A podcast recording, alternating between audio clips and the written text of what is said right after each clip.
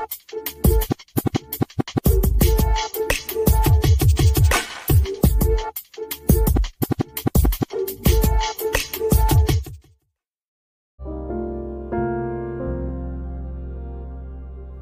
velkommen til Maliha.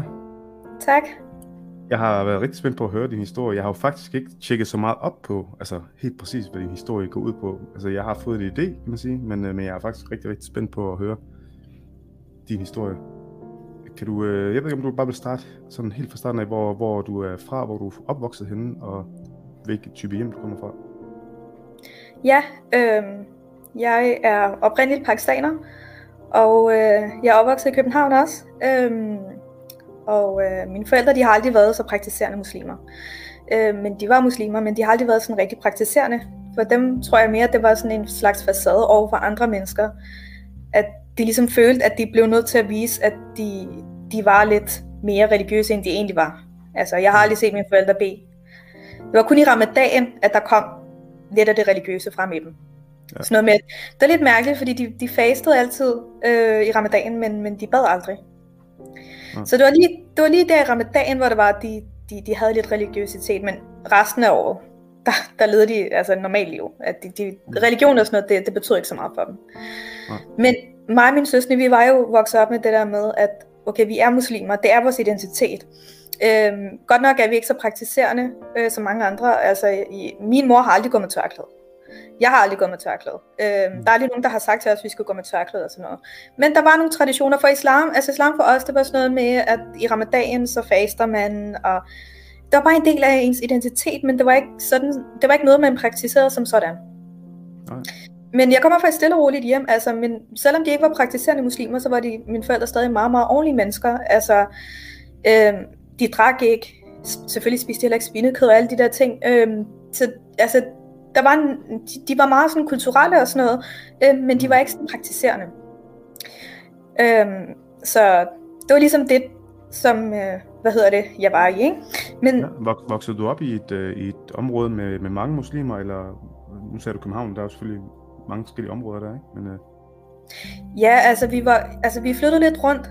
Øhm, så på et tidspunkt så boede vi på Nørrebro, og så på et tidspunkt boede vi på Amager, og så boede vi også i Ballerup, ikke? Og alle steder har der været mange indvandrere. Øh, og mine forældre, de, de, er meget, meget, de, var, de har altid været meget, meget sociale mennesker. Så de har altid haft masser af venner, og masser af, vi havde altid mange gæster på besøg. Øhm, og de var alle sammen pakistanere, ligesom os. Øh, mine forældre, de havde, de havde rigtig mange pakistanske venner, ligesom dem selv, ikke? Så de var meget sociale mennesker og sådan noget. Øh, så det var ligesom det, var ligesom det ikke? Men da jeg så begyndte at blive de der teenager, teenagerårene, altså der begyndte at blive de der 13-14 år, så begyndte jeg sådan at have mange spørgsmål omkring min identitet, fordi altså, den, når man er født og opvokset i Danmark, og har en baggrund som for eksempel pakistaner, øhm, så kan man godt sådan få en slags identitetskrise, hvor man ikke rigtig ved, hvor man er fra, fordi jeg, på en måde var jeg ikke pakist- altså, jo, jeg er pakistaner og sådan noget, men, men det var i Danmark, jeg hørte, jeg følte mig hjemme, men jeg kunne heller ikke kalde ja. mig dansk, jeg kunne heller ikke kalde mig pakistaner 100%. så jeg var i en slags identitetskrise, kan man sige, øh, da jeg blev teenager, og, øh, og det var sådan lidt en blandet verden, fordi hjemme hos os, altså med mine forældre, så var vi 100% pakistanere, og vi talte mm. kun urdu, som er nationalsproget i Pakistan. Ikke?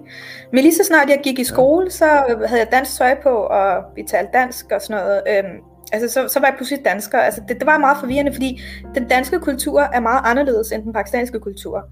Øhm, så der var virkelig sådan en clash, altså sådan indvendigt. Jeg havde sådan nogle gange, altså jeg ved, mange af mine veninder, mange af mine pakistanske veninder, måden de løste på, det var, at de levede dobbeltliv.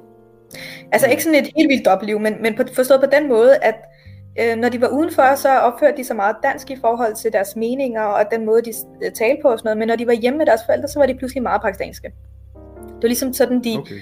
de løste på. Og det prøvede jeg også og sådan noget. Men jeg havde stadig det der med, jamen, altså, jeg vidste ikke rigtig, altså jeg, jeg, jeg var stadig forvirret. Jeg var meget forvirret, lad mig sige det på den måde. Og jeg vidste ikke særlig meget om islam, fordi mine forældre jo ikke var så praktiserende. Altså mine, mine forældre, de har aldrig sådan rigtig på den måde lært mig om islam, fordi de aldrig rigtig har interesseret sig for den teolo- teologiske del af islam. For dem, det var mere sådan Eid, og det var, og det var ramadan, og det var bare noget, man var fordi man var pakistaner. Mm. Øhm, så jeg kan huske, da det var, at øh, en gang, da vi boede på Nørrebro, der gik jeg så øh, på Nørrebro station, og så var der så en fra Hizb ut der ligesom øh, gav mig nogle folder eller sådan noget, og bad mig om, at, og fortalte mig, at der var nogle møder her i området. Mm. Og så, det handlede om islam, og så på en måde så tænkte jeg, fedt, så kunne jeg lære lidt om islam, eller sådan, du ved, jeg var lidt nysgerrig, sådan, så kunne jeg lære lidt om islam, fordi ja. jeg har altid været en person, der godt kunne lide at gøre det rigtige. Og jeg vidste jo, at jeg var muslim, og jeg ville også rigtig gerne, altså jeg havde sådan en, øhm, jeg ville rigtig gerne, du ved, gøre det, som jeg troede var rigtigt. Så jeg ville gerne lære sådan lidt mere om islam. Og så tog jeg så til Hizbut møderne, og der blev vi fortalt rigtig meget om islam, ikke? Og så gik jeg hjem og diskuterede det med mine forældre, og mine forældre, de, var, de syntes, jeg var blevet skør. Altså, jeg kan huske, at jeg kom hjem, og så sagde jeg til min mor, at hun skulle gå med tørklæde. Okay, det, det, det, du kom hjem og sagde til din mor, at hun skulle gå med tørklæde? Ja, jeg sagde til hende, hvorfor går du ikke med tørklæde? Det skulle ja. du da begynde at gå med. Er vi ikke muslimer, eller hvad? Og min mor, hun kiggede bare på mig, som okay. om jeg var skør. Ja, ja. Øhm, ja, og, og lige, lige præcis det der med, at man... Nå, lige, lige præcis det der med, at man bliver, man bliver nærmest ekstra religiøs, når man lige har fundet den her identitet, lige når man, det er som om man lige har fundet en sandhed, ja. som alle skal vide på en eller anden måde, ikke? Og, ja, selv dine forældre. Ja, og du ved, når jeg gik til Isbedahri-møderne, så havde alle kvinderne jo tørklæde på der. Og så mm. følte jeg jo selvfølgelig også, at jeg, jeg blev nødt til at gå med tørklæde, når jeg gik til de der møder. Og så fortalte, og så spurgte de andre mig også, hvorfor går du ikke med tørklæde normalt? Altså, det er jo en befaling for Allah, så det skal du jo gå med. Og så kunne jeg godt se, jamen det er jo rigtigt nok. Altså, det er jo en del af islam at gå med tørklæde. Og så begyndte jeg at tænke på, hvorfor går min mor ikke med det? Og så kom jeg hjem den dag, og så sagde jeg til min mor, hvorfor går du ikke med tørklæde? Jeg havde en lang diskussion med hende. Og min mor, hun kunne ikke sige ja. noget som helst. Altså, min mor, hun kiggede bare på mig, som om jeg var skør. Og så spurgte hun mig sådan, altså mine forældre, de, de undrede sig lidt over altså min attitude i forhold til, at jeg lige pludselig kom hjem med mange religiøse emner og ville diskutere det med dem, og de havde bare ikke svar på noget som helst, fordi de, var slet ikke, de havde slet ikke styr på de der teologiske ting i forhold til islam. Og jeg kan huske, at jeg sad med Koranen og viste det til min mor, og sagde til hende, se her, her, her står der, at du skal gå med tørklæde. Så nu begynder du at gå med tørklæde. Mm. Og så sagde min mor til mig, jamen jeg går jo med øh, Jador. Altså jeg tror, det er ligesom, det er ligesom en pakistansk tørklæde, hvor man kan se håret. Kender du den? Har du set den? Ja, ja, ja. ja. Altså det er ligesom... Nå, det, okay, det, er ligesom, det, det, det, det gik min mor med, ja. Ja, altså det, det, det gik min mor med nogle gange, når hun lige skulle ude i mm. Føtex eller sådan noget, så kunne hun godt finde... Det, altså den, den, den der, det der med, at du, du var begyndt at lytte til Hespeteria, det var, det var jo mere fordi, altså i, i den søgen på din identitet, og især på din islamiske identitet, der følte du, at Hespeteria, de havde, de havde, de havde svar på, på det, som, som du ikke rigtig fik svar på andre steder fra, og heller ikke for dine forældre, som jo egentlig ikke gik særlig meget op i det. Ja. Det var det, var det der tiltrækte dig, ikke, eller hvad? Ja, altså det, jeg kunne lære om islam, det var det, der tiltræk, mm. tiltræk mig. Fordi jeg har altid været en person, der gik meget op i at gøre det rigtigt. Det der med, altså hvis jeg virkelig tror på noget, så går jeg meget op i, at det, jeg skal gøre det sådan præcist og rigtigt. Okay. Øhm, så for eksempel, øhm, altså sådan har jeg altid været, at, at jeg vil altid gerne gøre det rigtige. Mm. Og så og, min mor... Jeg følte jo, det var det rigtige, eller hvordan, hvad mener du altså? Nej, altså jeg vil gerne følge islam jeg ville jo gerne lære om islam, og så følge det, og så gøre det rigtige. Altså sådan, at være en mm. god muslim, det var det, jeg gerne ville være. Ja. Men du har, du har så bare ikke helt øh, været sikker på, hvor du skulle få informationer fra eksempelvis, og der har Hespeteria jo helt klart været, været meget gode til at, hvad skal man sige, altså de har været meget fremme, kan man sige, og den, deres retorik er meget fangende i den forstand, at de, de siger nogle ting, som et eller andet sted giver mening for en ung muslim, der vokser op med, med de her tanker og den her identitetssplittelse. Der giver det jo rigtig god mening, meget, meget af det, de siger, ikke? fordi de taler ind til, ja, de taler ind til den der følelse af, man, du ved, man mangler det der, det der tomrum, det, det på en eller anden måde, ja, der har de svar til det. Øhm, og det, det blev du så fanget i, kan man sige, og, og bare ja. begyndt at, at belære din, din mor og far. Ja, ja øhm. jeg var begyndt, og jeg var også sur på min bror over, at jeg havde taget ham flere gange i, selv i ramadan, at han ikke fastede, selvom han sagde, at han gjorde det. Hmm. Så du så, faktisk social kontrol på din bror? Ja, på mine forældre og på min bror. Jeg var bare efter min det, familie. Det, det, det hører man ikke så tit om. Det hører man ikke så tit om. Nej, men sådan var det hos mig. Lige pludselig var jeg blevet meget hvor, hvor længe fortsatte du så, fortsatte du så i, uh, altså, i at komme, du, du kom så til de, de forskellige møder med Hospitalet? Ja, de havde møde, ja, de havde møde hver fredag ved Nørrebrohallen. Mm. Og det var der, jeg gik til, ikke? Og der var mange, øh, og, og du ved, og, det, og jeg følte virkelig, at jeg begyndte at lære rigtig meget om islam, fordi at Hizb ut gik meget op i at vise fra hadith og Koranen, at det de sagde var rigtigt. Ikke? Så jeg begyndte at læse, også samtidig at læse meget hadith, så meget sådan Koran i forhold til det, som ut viste mig dengang. Ja. Øhm, og så, hvad hedder det, alle deres argumenter, de havde det, de havde det for hadith og Koranen. Øhm, ja. Og så gik jeg hjem og var totalt sur på min familie over, at de ikke opførte sig som ordentlige muslimer. Og min bror havde jeg taget flere gange i, at han ikke fastede, selvom han sagde, at han gjorde det. Og mm. jeg havde taget ham ved, at vi gik i samme skole, mig og min bror. Han er yngre end mig, ikke? Og vi gik i samme skole, og så havde jeg set ham i frikvarteret øh, spise slik og sådan noget. Mm. Og så var jeg blevet sur på ham, at hvad fanden våger du at spise ramadan? Faster du ikke, eller hvad? Mm. Altså, jeg var bare blevet ja. den religiøse politibetjent derhjemme. Ja, ja, ja. Øhm, og så, så altså, min familie var slet ikke så religiøs. Det var bare mig, der efter jeg begyndte at få den der islamiske vækkelse, at jeg blev meget religiøs. Ja, og jeg var så sur på mine forældre, jeg var så sur på min bror, og jeg, mm. ja, jeg var altid sur på dem, fordi de ikke overholdt dit, dit, dit syn, dit syn på, på dine nærmeste, altså på dine, dine nærmeste mennesker, det havde ændret sig så meget, at du faktisk, altså du, du så jo nærmest ned på dem, så mere eller mindre, kan jeg forestille mig, ikke? Jeg så ikke ned på dem, altså jeg elskede dem jo stadig meget højt og sådan noget, men, men jeg var bare irriteret over, at de ikke gjorde det rigtigt. Mm.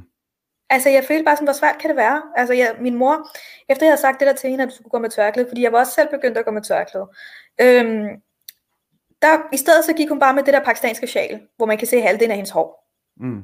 Altså på hovedet. Det er den traditionelle øh, hoveddækning for kvinder i Pakistan. Det er sådan en sjal, som du bare lige vikler sådan løst om hovedet, og du, man kan se halsen og håret. Øhm, så, så havde hun bare det der på, og jeg synes bare slet ikke, det var godt nok. Altså, hun skulle gå med et rigtig tørklæde, et arabisk tørklæde, Ja. Og der jeg havde det, men min mor hun lyttede ikke til mig. Min mor hun synes bare, at jeg var langt ude og høre på. Og, hvad så, hvad så med din omgangskreds? Altså din, øh, din uh, tidligere veninder, hvis man kan sige det på den måde, altså inden du sådan var begyndt at interessere dig rigtig meget for, for islam og, og igennem Hizbut hvordan, uh, undskyld, hvordan, uh, hvordan var det over for dem? Eller var de også begyndt at ændre sig ligesom du? Øh, nej, altså jeg havde to slags veninder. Mm. Øh, den ene, det var danskere, og de var jo danskere jo, så jeg kunne ikke sige noget til dem. Øh, Øh, det var mine barndomsveninder fra skolen, ikke? og det var nogle, det er nogle piger, jeg, hold, jeg stadig holder meget, meget af. Øhm, og det var sådan helt almindelige danske piger, og, men jeg vidste jo godt, de var danskere, så jeg kunne jo ikke sige de der ting til dem. Men min danske veninde, søster, hun sagde til mig direkte, da jeg begyndte at gå med tørklæde, at hold kæft, hvor ser du tåbelig ud med det der tørklæde. Mm. og så tænkte jeg bare, jamen du er dansker jo, så du kan ikke forstå, hvad, du kan ikke forstå det. Øhm, men min, mine andre veninder, øh, de var meget mm. religiøse selv. Jeg havde primært okay. altså, en også, også inden du blev religiøs, eller hvad? Ja, altså den ene, hun, var, hun er libaneser faktisk. Øhm, og det var også min barndomsveninde, ikke? Og hun var meget, meget religiøs i forhold til, hun gik med tørklæde, og hun gik mm. også med det lange, øh, hvad hedder det, jilbab, og hun var meget religiøs. Øhm, okay. Så da det var, jeg begyndte at gå med tørklæde og sådan noget, så var hun faktisk meget stolt af mig, og hun var meget glad for, øh, at jeg mm. gjorde det, fordi hun havde en oplevelse af, at øh, pakistanere ikke er så religiøse. De er mere kulturelle. Mm. Øhm, så Jamen, hende kom der, jeg der, var, der var vel også rigtig meget anerkendelse, var der ikke det? Jo. Var der ikke meget anerkendelse, da du, øh, da du begyndte at ja, kunne klæde anderledes og, og deltage i det der? Ja. Jo, og jeg kan også godt huske, at fordi mine forældre de var meget sociale væsener, så de havde altid gæster i huset, og jeg kan huske, at alle gæsterne, de, de, øh, altså de roste mig rigtig meget. Og de roste mine forældre for, mm. at deres datter var sådan en blevet religiøs og sådan en god pige, der var begyndt at gå med tørklæder og sådan noget. Øhm, så jeg fik rigtig meget ros og anerkendelse, og jeg kan også bare huske, at uh, i Hizbut der begyndte jeg også, altså jeg snakkede rigtig godt med de andre piger, der kom der, og de var jo også meget, meget religiøse. Øhm, mm. Så det gik faktisk meget godt, men uh, efter et års tid, så følte jeg ligesom, at jeg havde lært det om islam, som jeg havde brug for. Og så var der ikke noget behov for at gå tage til Hizbut igen. Altså, så jeg stoppede, okay. Jeg stoppede med at komme til møderne, fordi jeg ligesom følte, at nu havde jeg selv styr på det. Okay, på den måde, ja. Men Hisbet jeg kan også bare huske, at dengang i hvert fald, øhm, jeg ved ikke, hvordan det er nu, men dengang, øh, dengang jeg var de der 14-15 år, der var det virkelig et sted, hvor det var, at folk ligesom, altså de unge, de ligesom kom i en lille periode, og så gik de igen. Ja, altså Hisbet dengang, ikke? det var meget sådan, at, ja. at øh, de unge kom, på min alder i hvert fald, de kom og var der måske gik til møderne et par måneder, og så var de væk igen. Okay. Så det var virkelig en slags der, hvor folk bare kom og gik, ikke? Øhm, ja. Så da jeg stoppede med at komme til møderne, der, altså, der var ikke nogen, der sagde noget til mig, fordi de var så vant til, at folk bare kom og gik. Hmm. Jamen, det er også helt, helt klart min opfattelse af Hizb Altså, man, man kan sige, jeg, jeg har min barndom er fra Ribe i Vestjylland, hvor der ikke, altså jeg, jeg, var kun, jeg havde kun danske venner dengang, ikke? Og alligevel så fik jeg nys om Hizb altså på internettet, ikke? Altså, og det var den vej, jeg fik dem igennem, kan man sige. Så, så det, og det siger de jo også åbent, at de, de arbejder jo med tankevirksomhed, og det kan de jo gøre, altså i dag kan de jo gøre det hjemmefra på, på, på nettet, ikke? Altså, så, så, så det, det tror jeg, de tager meget stille og roligt, det der med, hvor mange der kommer ind til, til deres øh, møder. Ja, ja. Det tror de tager meget stille og roligt. Og jeg synes faktisk, de var flinke nok. Altså, jeg har aldrig oplevet noget dårligt hos dem. De var, de var flinke nok, og mm. altså, de kaldte mig for søster, og der var meget respekt og mm. sådan noget. Og, og jeg synes også, i hvert fald på det tidspunkt, så kunne jeg godt se, at de gjorde også noget godt, fordi de tog de der unge drenge ind, de der utilpassede unge drenge ind på 13-14 år, de tog ja. dem ind, øhm, mm. og som faktisk gjorde, at de ikke begik kriminalitet. Ja. Øh, fordi det var, jeg, jeg, var jo faktisk, jeg var jo faktisk en af de der unge drenge, kan man sige. Øh, men tænker du over, øh, tænker du over, hvad, hvad, hvad kan man sige, hvad, altså vi er jo alle sammen enige om, at kriminalitet, det, det er noget, alle skal holde sig væk fra, uanset mm. hvem man er, ikke? Men, men tænker du over, om, om der er noget bag det, når de trækker unge drenge, som et eller andet sted godt ved, at det kriminelle liv, de, de er på vej ud i, eller lever i, det ikke dur. Tænker du over, om sådan nogen som Hispos de uh, tager dem ind for at, hvad kan man sige, rekruttere dem til deres miljø, og så kan man ja. sige, at deres miljø er måske bedre end de kriminelle, men hvad er det for et miljø, de trækker dem ind i? Altså nu er vi også i Danmark, ikke? og de, de er jo mm. åbent imod demokratiet, og altså jeg har også oplevet rigtig meget had fra dem af personligt, så, så jeg, det er sådan lidt, tænker du over, om, om, øh, om det ikke er sådan en form for mafia-metode, øh, hvor man trækker unge drenge væk for at rekruttere dem ind til sin egen, sin egen bande? Nej, fordi Hizb ut-Tahrir lavede jo ikke noget ulovligt. Altså, de, det kan godt være, altså jo, de gik ind for, at man mm. ikke, altså de er udemokratiske, øh, fordi de mener, at det er mod sharia, mm. ikke? Men, men de har jo, altså jeg har aldrig set dem, øh, jeg har aldrig set dem være voldelige, eller opfordre til vold, eller noget som helst. Altså, det, mm. til deres, men jeg ved jo selvfølgelig ikke, hvad der er gået bag så jeg kan kun fortælle om det, nej, nej, jeg har nej, nej. det var der, ikke? Og jeg har altså, der har selvfølgelig været nogle udtalelser, der har selvfølgelig været nogle udtalelser fra dem af i forhold til, hvad, hvad de har udtalt omkring andre øh, og jøder og ting og sager. Mm. Men, men det er rigtigt, det er jo ikke, altså det er jo ikke fordi, de bryder loven. Øhm, spørgsmålet Nej. er så bare, om det gør dem mindre farlige eller, eller mere farlige. Ikke? Fordi altså, jeg... nazisterne, de bryder heller ikke loven. De, de blev mm. demokratisk valgt ind, ikke? I princippet. Ja, lige præcis. Altså, mm. det der er, det, i Danmark er de harmløse, fordi de er så de er i absolut mindre tal. Altså til deres møder dengang, kan jeg huske, når der var de der store landsmøder, jeg tror, vi var 1000 mennesker i alt. Mm. Så og der, hvor mange muslimer er der i Danmark? 200.000 eller sådan noget. Så de er, jo, mm. de er jo absolut mindre tal. Og jeg ved, der var rigtig mange muslimer, der var uenige med dem også. Mm. Men var de så, uenige med dem, eller var de uenige i deres metoder? tænker du? Altså var de var bare uenige i deres, øh, fordi man må sige, altså hvis de skal have noget, noget credit for mig i hvert fald, så er det jo, at de har været meget ligefrem, når mm. de har talt de har ikke lagt skjul på, at de, de ikke går ind for demokrati, de har ikke lagt skjul på, hvad de, hvad, hvad de står for. Så det, det skal de i hvert fald have hatten af for, at de i det mindste taler lige ud af posen. Ja. Øhm, men, men ja, oplever du ikke, at, at, at folk er mere uenige i deres metoder, end de egentlig er uenige med deres ideologi? Fordi de arbejder jo som sagt med tankevirksomhed, ikke? Så jeg tror ikke engang, de går så meget op i, hvor mange medlemmer de har. Altså, mm. Fordi de kan stadig påvirke folks øh, sind. Altså så en dreng fra Ribe kan de påvirke, mm. ligesom de kan påvirke en, en pige fra Nørrebro. Ikke? Mm. Og det tror, det tror jeg, at man skal, man skal passe på ikke at undervurdere, men, men, men jeg kunne lige godt tænke mig at høre, øh, da du så forlod, øh, eller begyndte at stoppe med at komme til de her møder, hvordan, hvordan var du så øh, stadigvæk, var du stadigvæk øh, sådan øh, skuffet over de forældre, at de ikke gjorde det som ja, ja. Skulle, og, ja. Men, men efter, altså, da, da jeg stoppede til møderne i Hizbut der havde, altså, der havde jeg indset, at mine forældre og min familie, de er håbløse. Mm. Altså, de kommer aldrig til at være de rigtig gode muslimer, som jeg gerne vil have dem til at være. øhm, det, så jeg havde bare indset, at... Følte mm. du egentlig en, sådan en, en form for sorg, altså over, at du egentlig vidste, at de kom øh, til, ja, til Jannah, når det endede? Altså, var, var det sådan, du havde det? Altså, nej, jeg havde det mere sådan, at hvorfor kan I ikke bare gøre det rigtigt? Altså, hvorfor kan I ikke bare følge reglerne? Hvorfor kan I ikke bare følge loven? Altså, det er jo livet, det, det står sort, sort på hvidt. Man skal bede fem gange om dagen. Kvinder skal gå med tørklæde. Og det er sundt for en mand at have øh, skæg, ikke? Og min far, han var altid en, der altid lavede clean shave, ikke? Nå, no, okay. Altså, min far har aldrig haft skæg, og det, det, det sagde jeg også. Hmm? Nej, så, så, så, så er man dårlig muslim, det er rigtigt. ja. ja, så tænkte jeg bare, ja. altså, hvor svært kan det være? Altså, hvorfor beder mm. I ikke? Og min far havde ikke noget skæg, min mor, min, min far var sådan, der altid lavede clean shave, og gik meget op i sit mm. udseende mm. og sådan noget, ikke? Og gik rundt og morede sig over, at, han, at folk troede, at han var min storebror og sådan noget. det er ligesom, altså... Ja. Jamen, så hvordan, han var mere... Du, du, er, du er 31 i dag, ikke? Ja. Ja. Har, har du noget at blive gift i den mellemtiden, eller hvordan? Øh? Nej. Nå, okay. Jamen, det, det er jo et eller andet sted, ja, det ved jeg ikke. Det begynder vel også at blive mere og mere normalt, at der, der går længere tid, inden man bliver gift, men jeg synes, det, man, især i Pakistan, de plejer der at blive gift ret tidligt, gør ikke det, eller hvad?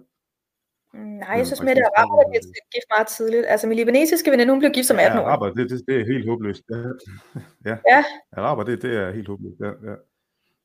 Men, men der har ikke været noget pres på dig øh, i forhold til at blive gift? Jo, men jeg har bare ikke mødt nogen jo, så det er lidt svært. Altså, hmm.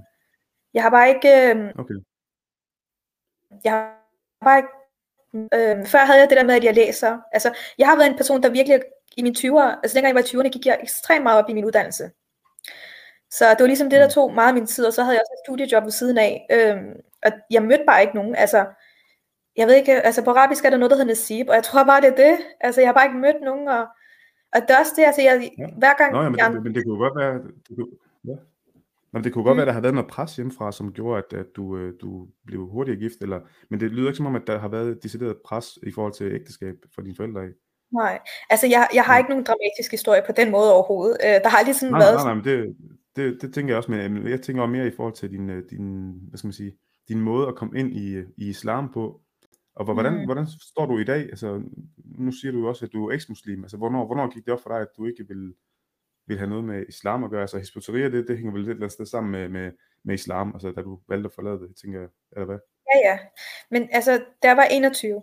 Øh, men mm. altså, selvom jeg stoppede fra møderne for Hizbut der var, der var jeg stadig meget, meget religiøs. Ja. Øh, meget religiøs. Og jeg bad stadig fem gange om dagen og sådan noget. Øh, mm. Så det eneste grund til, at jeg stoppede fra møderne til Hizbut var, fordi jeg følte, at jeg nu havde jeg selv den viden, jeg havde brug for. Mm. Og på det tidspunkt, der, havde, der var jeg også begyndt at læse meget i Koranen, og læse meget tafsir, Ibn Kathir, tafsir og sådan noget. Så jeg følte ligesom, jeg havde styr på det hele. Øh, så nu mm. behøver jeg ligesom ikke at lære om islam mere, så derfor stoppede jeg for Hizbut Tahrir, ikke? Mm. Øhm, og jeg havde også indset, at mine forældre og min familie, de er håbløse, de kommer aldrig til at følge islam, sådan som jeg gerne vil have det. Øhm, mm. og så det, det er, men til gengæld havde jeg et virkelig godt fællesskab med min libanesiske veninde, fordi hun var også meget religiøs. Godt nok har hun aldrig været medlem af Hizbut Tahrir, fordi Øh, hun var lidt uenig med deres metoder, som du selv sagde. Øh, okay. Mange af dem er. Var, var, hun, øh, var hun også uh, sunni-muslim? Eller? Ja, hun er også fra samme by, som du er jo. ja, okay. På den måde. Ja, så hun er også sunni-muslim, men meget troende også. Øhm, ja. Og, øh, men hun var sådan uenig med Hizb ut metoder, men, de var, men hun havde det sådan, at de jo stadig muslimer, så det var ikke fordi hun ikke kunne lide dem. Altså, men det var mere sådan, at hun følte ikke, hun havde behov for ligesom at være medlem af Hizb ut fordi mm. deres metoder og sådan noget, altså mm, hun, altså hun havde ikke noget behov for at være medlem af Hizb ut men også fordi hun kommer ligesom fra en familie, en meget, meget religiøs familie, så hun føler selv, at hendes far er den største sheikh i verden. Ja. Så hver gang hun havde nogle spørgsmål om islam eller sådan noget, så gik hun bare til sin far, og så fortalte han hende om islam, og, så, mm. og hun fulgte ligesom sin far rigtig meget. Ja, okay. øhm, så, så det der med at følge nogle andre som Hizb ut selvom hun faktisk altså det, det, det, det havde hun ikke behov for. Hun havde ligesom sin far, og hendes familie var meget, meget religiøs. Hun havde lært meget om islam allerede fra, hun var meget, mm. meget lille, fra sine forældre, ikke? Ja. ja. I modsætning til dig jo, kan man sige, ikke? hvor du kom ja. fra et helt andet hjem. Ja. Så, ja. Lige præcis. Og så, men, men alligevel gik jeg rundt og havde sådan øh, meget dårlig samvittighed nogle gange, fordi jeg kunne ikke altid leve op til det der med, fem, at bede fem gange om dagen. Altså, da det var, jeg begyndte i gymnasiet der, som 18-årig, øh, det der med at bede fem gange om dagen, altså jeg havde så travlt med lektierne og med studiet, og jeg havde også et studiejob ved siden af og sådan noget, så jeg fik pludselig meget travlt, så jeg fik det der med at bede fem gange om dagen, og tit når jeg kom hjem om aftenen, jeg var så træt, øhm, jeg bare lagde mig til at sove, så det der med at bede fem gange om dagen, det var, ikke, det var pludselig noget, jeg ikke rigtig kunne overholde, øhm, og det, altså det havde jeg det virkelig dårligt med. Jeg havde selv, jeg gik rundt med meget skyldfølelse over, at jeg ikke kunne overholde de der regler med at bede fem gange om dagen. Der var også en mm. gang, hvor det var i ramadan. Øhm, jeg kan huske, hvor det var, at, at jeg tror, det var på 20. eller 21. dag i ramadan, og hvor jeg kom til at bryde fasten, fordi jeg simpelthen blev så tørstig. Mm. Og så havde jeg bare totalt dårlig samvittighed. Altså, jeg gik bare rundt og havde mig selv for, at jeg kunne følge de der, de der regler, som, som altså de der regler, som jeg gerne ville følge, og som jeg, som jeg troede var de rigtige at gøre. Ja. Og så i forhold Ja, fordi- til, at mm, Ja, fordi nu har du jo gået og sådan nærmest bebrejdet dine, dine forældre for ikke at være, Ja. være rigtige muslimer, ikke? Ja, det kan jeg godt se, ja. og nu kunne jeg ikke selv leve op til de der regler, så jeg gik rundt med en Mm. meget, meget stor skyldfølelse og dårlig samvittighed over, at jeg ikke bad de der fem gange om dagen. Øh, og det der med, at jeg havde brudt øh, fasten der. Øh, Ja. Og så det er jo noget med, hvis du bryder fasten, så er det noget med, at, øh, at så alle de dage, du har fastet, de bliver annulleret. Ja, men du kan jo tage dem igen senere, ikke? Ja, men det var et eller andet med, at jeg skulle... der er, nogle, der er nogle kringlede kroge, man kan, man kan genvende det på igen. Ja, men det er i hvert fald meget, meget dårligt, det der med, at man bryder fasten. Efter du har Mm. fastet, jeg havde det sådan lidt, okay, nu har jeg fastet i næsten 20 dage, Ja. og så kan jeg bare ikke holde den der ene dag, fordi jeg blev så tørstig. Mm. øhm, og så, jamen, det, det, jamen, så jeg, havde, jeg gik rundt med dårlig samvittighed over de der små ting. Og så var der også noget med, jamen, du skal, det er noget med, at du skal have øh, den højre fod ind, eller et eller andet, du skal bruge din højre fod, når du skal ind et eller andet sted først og sådan noget. De der ting, jeg kunne bare ikke overholde, når jeg gik rundt med Mhm. dårlig samvittighed over de der små regler, jeg ikke kunne finde ud af at overholde. Mm. Øhm, og rigtig meget skyldfølelse også. Mm. Og så også det der med, at øh, der var så mange, altså der er så mange regler i islam, altså det, og det var ikke altid, jeg kunne overholde den alle sammen. Øhm, altså det, det, det, det var bare en, altså det er ikke fordi, jeg gjorde noget, noget vildt eller noget overhovedet ikke, jeg var meget stille og rolig og sådan noget, men, men der er så mange små regler, og jeg kunne bare ikke overholde dem, og i mit hoved, så var islam bare det rigtige, og det var sandheden, og hvis jeg ikke kunne overholde det, øhm, det var virkelig flot for mig selv. Øhm, så jeg gik rundt med en dårlig samvittighed sådan konstant faktisk, over at jeg ikke øh, kunne overholde mange af de ting. Ja, men du må, du må have gået med sådan en rigtig øh, sådan en indre kamp nærmest, ikke? Ja, lige ja, præcis. det kan jeg godt, ja. Og så, ja, så det der skete, men, men altså selvfølgelig gik jeg ind, ind for islam 100% og sådan noget, øh, men det var bare, at indvendigt havde jeg bare en dårlig samvittighed over de ting, jeg ikke kunne overholde. Øhm, og så kan jeg bare huske, at da jeg som 21-årig, øhm, jeg, var, jeg, var blevet, jeg var meget, meget tæt på min libanesiske veninde, altså, Ja. jeg havde været veninder med ens, vi, vi, kendte, altså, vi har kendt hinanden siden folkeskolen, ikke?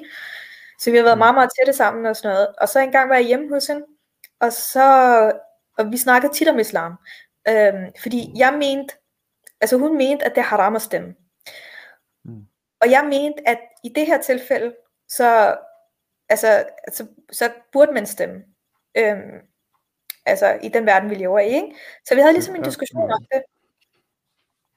Ja, Vi havde en diskussion om det, øhm, kan jeg huske. Og jeg var også på det, altså jeg har altid, for uden at være en, altså jeg har også altid været en person, som gik meget op i at gøre verden til et bedre sted. Så jeg har Mm. altid engageret mig meget med frivilligt arbejde, både i forhold til klimaet og miljøet og børns rettigheder, øhm, øh, ligestilling. Alle de der ting har altid betydet virkelig meget for mig. Altså det der med at hjælpe de svage i samfundet, det har virkelig været en mærkesag altid for mig. Øhm, Ja. Det er altid noget, jeg har brændt for. Altså, og og det må, Jeg kan også, også- det må også have været, det må også have været noget af en kamp, altså nu nævnte du lige, ligestilling, ikke?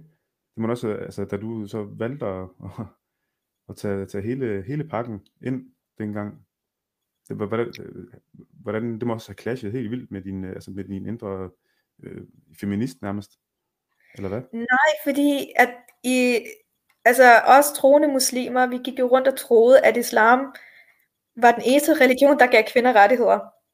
Ja. Så har du ikke hørt den der Det- argument før? Det er jo også, det er jo også fortælling, ja lige præcis, det er også fortælling, ikke? Ja, Og, så... Og nu ved jeg også, at Hizb de har jo også en, en, øh, en anden måde at dreje den på, ved at, altså hele tiden at, at nævne og snakke om ligestilling som noget helt andet i, i den muslimske verden, end det er i den vestlige verden. Altså det er den måde, de ligesom drejer den på, ikke? Jeg kan huske til møderne i Nej, Hizb ut-Tahrir, det- det vi fik at vide, det var, at Men- islam er den eneste religion, der giver kvinder rettigheder, og, og, og kvindernes frigørelse, det er en essentiel del af islam. Så da det var, Mm. at jeg ligesom begyndte at, sådan, at kæmpe for lige, øh, ligestilling og sådan noget, altså i, i, også privat og sådan noget, der følte jeg ligesom, at jeg var heldig, at jeg var muslim, fordi jeg følte, at det var en del af islam. Ja, ja, ja. ja. Ja, selvfølgelig. Ja, så har du du, også være på rette vej. Ja, selvfølgelig. Ja. Øhm, og Hizb ut-Tahrir havde jo, og ikke kun Hizb ut- altså på det tidspunkt, efter jeg forlod islam, øh, forlod ikke islam, men efter jeg forlod Hizb ut-Tahrir, der begyndte jeg også at se mange øh, YouTube-videoer med Zakir Naik. Jeg ved ikke, om du kender ham. Ja, det, Han er meget navnet siger mig et eller andet. Ja, navnet siger mig et eller andet i hvert fald. Jeg kan ikke lige komme i tanke om, hvem det er.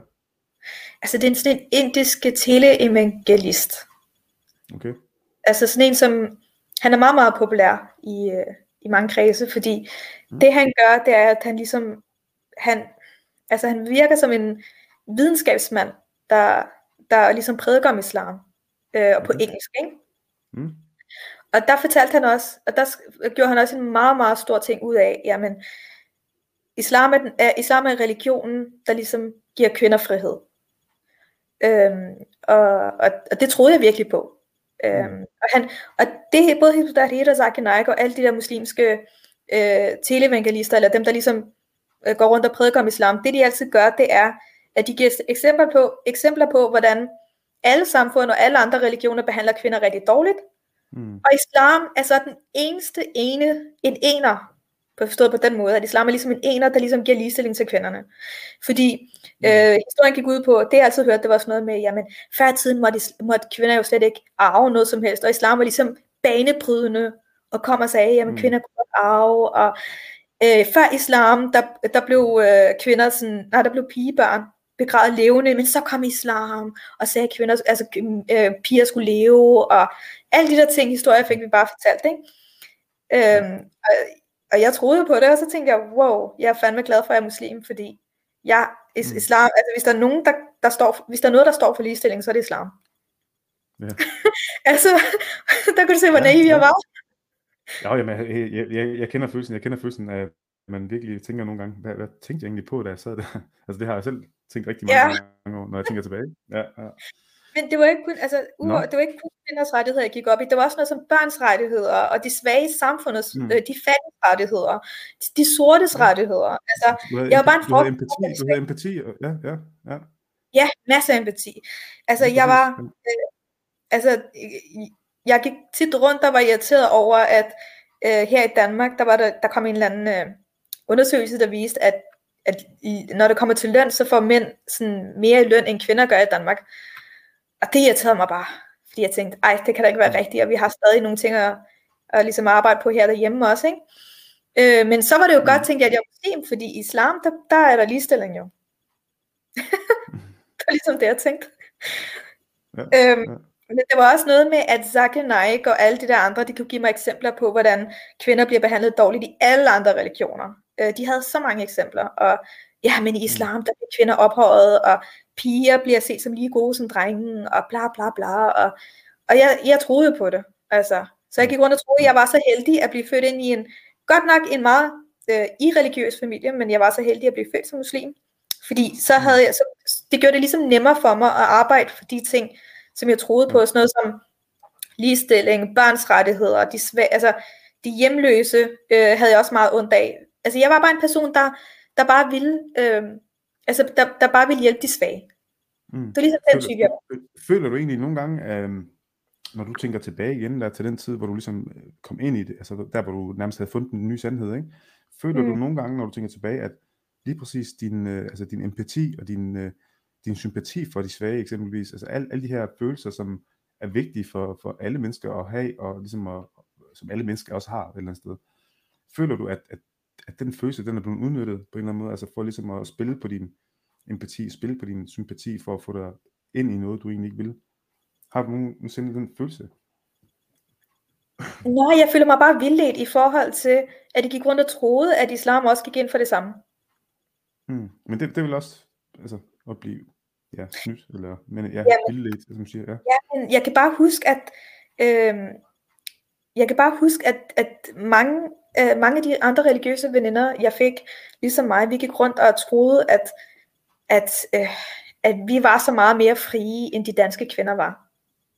Okay, ja. øh, vi gik rundt og troede ligesom, at vi, vi var på en eller anden måde meget mere heldige, end de danske kvinder var, fordi vi, vi, vi havde så mange historier om, ja, men danske kvinder, de har det meget hårdt i forhold til, at øh, de skal både arbejde, de er tvunget til at arbejde, for eksempel, men i islam, så behøver mm. en kvinde ikke at arbejde, for eksempel, ikke? Mm.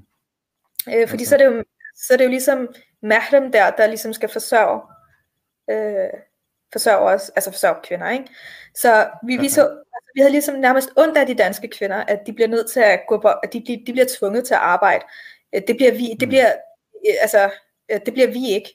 Øhm, Nej.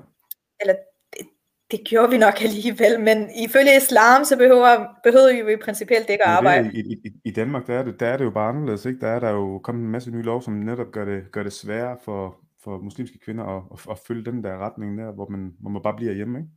Det, ja, præcis. Ja, kun en god ting eller sted, ja. Øhm, og, der, ja, og alle de der ting, og det der med islam, det der med, at det party så under din mors fødder og sådan noget, Altså mm. det, jeg, jeg troede alt det der viste, at øh, ligestilling og øh, respekt for folk, uanset deres køn og sådan noget, det er en integreret del af islam. Det var det, jeg gik rundt og troede. Og jeg, havde, jeg kan også huske på et tidspunkt, så synes jeg, det var synd for de ældre, øh, at de var i plejehjem, og ikke ligesom fik så mange besøg. Om, der har nok været en masse ensomhed, tænkte jeg, dengang, der var teenager. Ikke? Så jeg ville faktisk ja. gøre noget godt for dem, og jeg troede, at, at øh, og jeg troede, at det var en del af islam at gøre de der ting. Så jeg har altid været sådan en person, du ved, jeg har altid været en, der altid mm. gerne vil hjælpe de svage, og hjælpe, du ved, hjælpe dem, der har brug for det, og jeg har altid haft masser af empati, og været sådan en slags øh, menneskerettighedsaktivist, og ligestilling, og børns rettigheder, og de sortes rettigheder, og alle de der ting, og at hjælpe de ældre og sådan noget. Det, det er ligesom mm. den type, jeg har været, og jeg troede, at, at jeg var ekstra heldig, fordi jeg var muslim, fordi det her, det, har jo, det er en del af islam, tænkte jeg. Ikke? Men så jeg bliver de der 21 år, øh, og så var jeg hjemme hos min veninde den dag, og vi kom jo op og tale om det der med, hvorfor, hvorfor hun følte, fordi vi, vi, vi diskuterede tit islamiske emner, fordi vi var begge to ja. meget religiøse. Og så fortalte hun så det der med, at øh, jamen, hun mente ikke, at vi måtte, øh, hun stemte ikke, og det er fordi hun mente, at islam, så er der jo kun, øh, så er der kun den islamiske kalifat, ikke? Ja. Og jeg følte, og jeg, jeg sagde til hende, at ja, Guds lov, lige præcis. Mm. Øhm, hvor jeg følte, jeg sagde til hende, at, det, det, at, at vi bliver også nødt til at være pragmatiske og indse, at vi lever i det samfund, vi gør, og vi bliver nødt til også at stemme for ligesom at øh, gøre det bedre for andre muslimer, fordi ellers på det tidspunkt var der rigtig meget det der med Dansk Folkeparti. Og okay. jeg sagde, at øh, hvis vi ikke stemmer, så gør det bare, at der går flere stemmer til Dansk Folkeparti. Så ligesom den argumentation, vi havde. Og så lige der, så begynder hun faktisk at fortælle mig, at hun spørger mig, om jeg ved noget om det. Hun siger, så sagde noget om, at hun havde hørt, at øh, i islam, ikke, så det hun sagde, det er, at hun havde hørt i islam, hvis der er en islamisk kalifat eller islamisk styre, så skal de sende et brev til lande som for eksempel Danmark, ikke muslimske lande, som Danmark, ja. hvor er, at de giver dem øh, nogle valg. Hvis de er kristne og jøder, så er valget at enten konvertere til islam, eller også indordner i islam, og betaler det der, det der skat på, mm. jeg ved ikke, hvor meget der var på, men en eller anden skat, fordi de er jøder kristne, ikke? Eller også erklærer vi krig mod jer. Og hvis mm. de ikke er kristne, som for eksempel Indien, så har de kun to muligheder. Enten så er det krig, eller også skal I blive muslimer. Mm. Og efter det sagde hun, så hun, havde hun hørt, at når muslimerne erklærer krig mod, mod det der ikke-muslimske sted eller land, så må de øh, gerne, så skal de slå mændene ihjel og tage alle børn og kvinder som slaver. Mm. Og de kan så bruges til sexslaver. Mm. Altså sexslaveri, ikke? Og jeg så, da hun først sagde det, så tænkte jeg, ah, der, du har, du har misforstået noget fuldstændig søde pige, fordi hvis der er noget islam er imod, så er det det der. Så, så, så der, der, der var der noget inde i det, der tænkte, der, der er noget, der ikke stemmer helt her. Ja, jeg tænkte, det kan da ikke passe. Altså, mm. fordi jeg sagde til hende, i Koranen står der, at der er en eller anden ejer, som siger, at din religion til, jeres religion til jer, og vores religion til os. Så det vil sige, at religionsfrihed, det er en del af islam, det står selv i Koranen. Og, øh, og det der med slaveri, altså islam kom for at befri slaverne. Altså islam var den eneste religion, der kom for at befri slaver. Mm. Altså noget barbarisk med, så det var, det, var mm. egentlig ikke, det var egentlig ikke så meget den indre, øh, altså den der empati som sådan, der talte. Det var mere din, altså din, øh, et, altså det, det narrativ, du havde forstået altså, i forhold til, jeg, jeg, troede, islam. kunne være en del af islam, men hun vidste heller ikke selv med sikkerhed. Hun sagde bare, at det var noget, hun havde Nej. hørt. Ja. Øhm, Nå, ja, men jeg, det, det, lyder, det lyder bare som om, at du ligesom argumenterede imod det, øhm, hvilket er jo godt, kan man sige. det lyder ikke som en særlig god plan, den hun havde. Men, men du argumenterede imod det, ved at bruge det der narrativ med, at altså, muslimerne altid har været de undertrykte. Sådan, sådan lød det i hvert fald lige i forhold til, øh, nej, det, det, det var, at islam er imod de der ting med at erklære krig og alt det der ting, fordi islam er en er fredens religion, og når vi siger salam alaikum, så betyder det jo, at må fred være med dig. Så det der med mm. krig og sådan noget, det er jo noget, islam er meget imod, troede jeg. Ja, det var sådan, jeg tænkte, at hun fortalte mig det, det der. Det er det, det, det, jeg mener. Altså, det på det tidspunkt, der stod du, hvor du netop havde en helt anden op, overbevisning omkring, hvad islam var. Altså, at det ja. var, de undertrykte, og det var fredens religion osv. Ja, okay, så er jeg med. Så okay. jeg gik rundt, jeg rundt og troede, at islam var imod alle de der ting, hun sad og fortalte mig. Mm. Og, og, så, og det der med slaveri, altså det, det er jo, islam er jo imod slaveri, fordi at islam kom jo for at befri slaverne. Og det der med sexslaveri, det giver jo slet ikke mening, fordi du må jo, for det første må du jo slet ikke gøre de der ting med en, du ikke er gift med.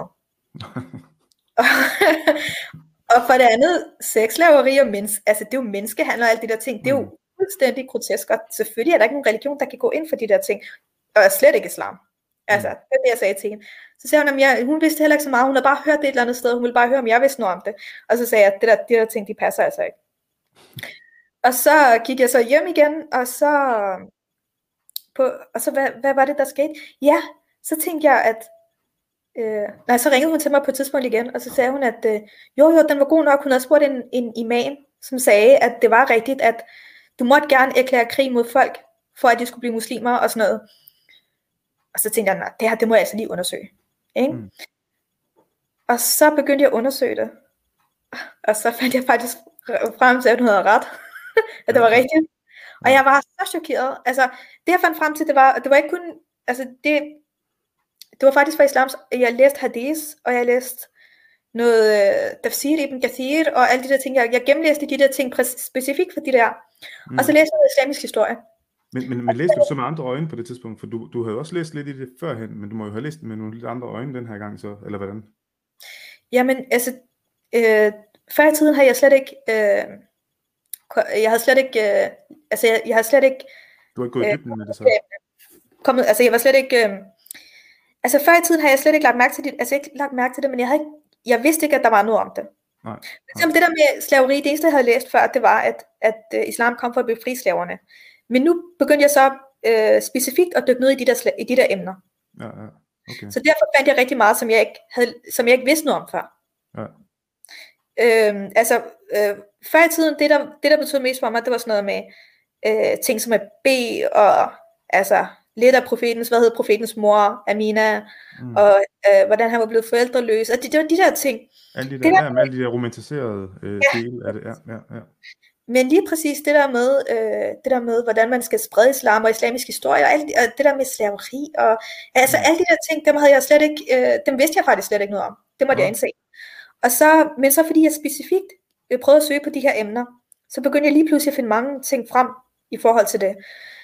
Øhm, og så fandt jeg ud af, at, øh, at, øh, at hvordan islam faktisk blev spredt til hmm. Indien, som Pakistan jo også var en del af historisk.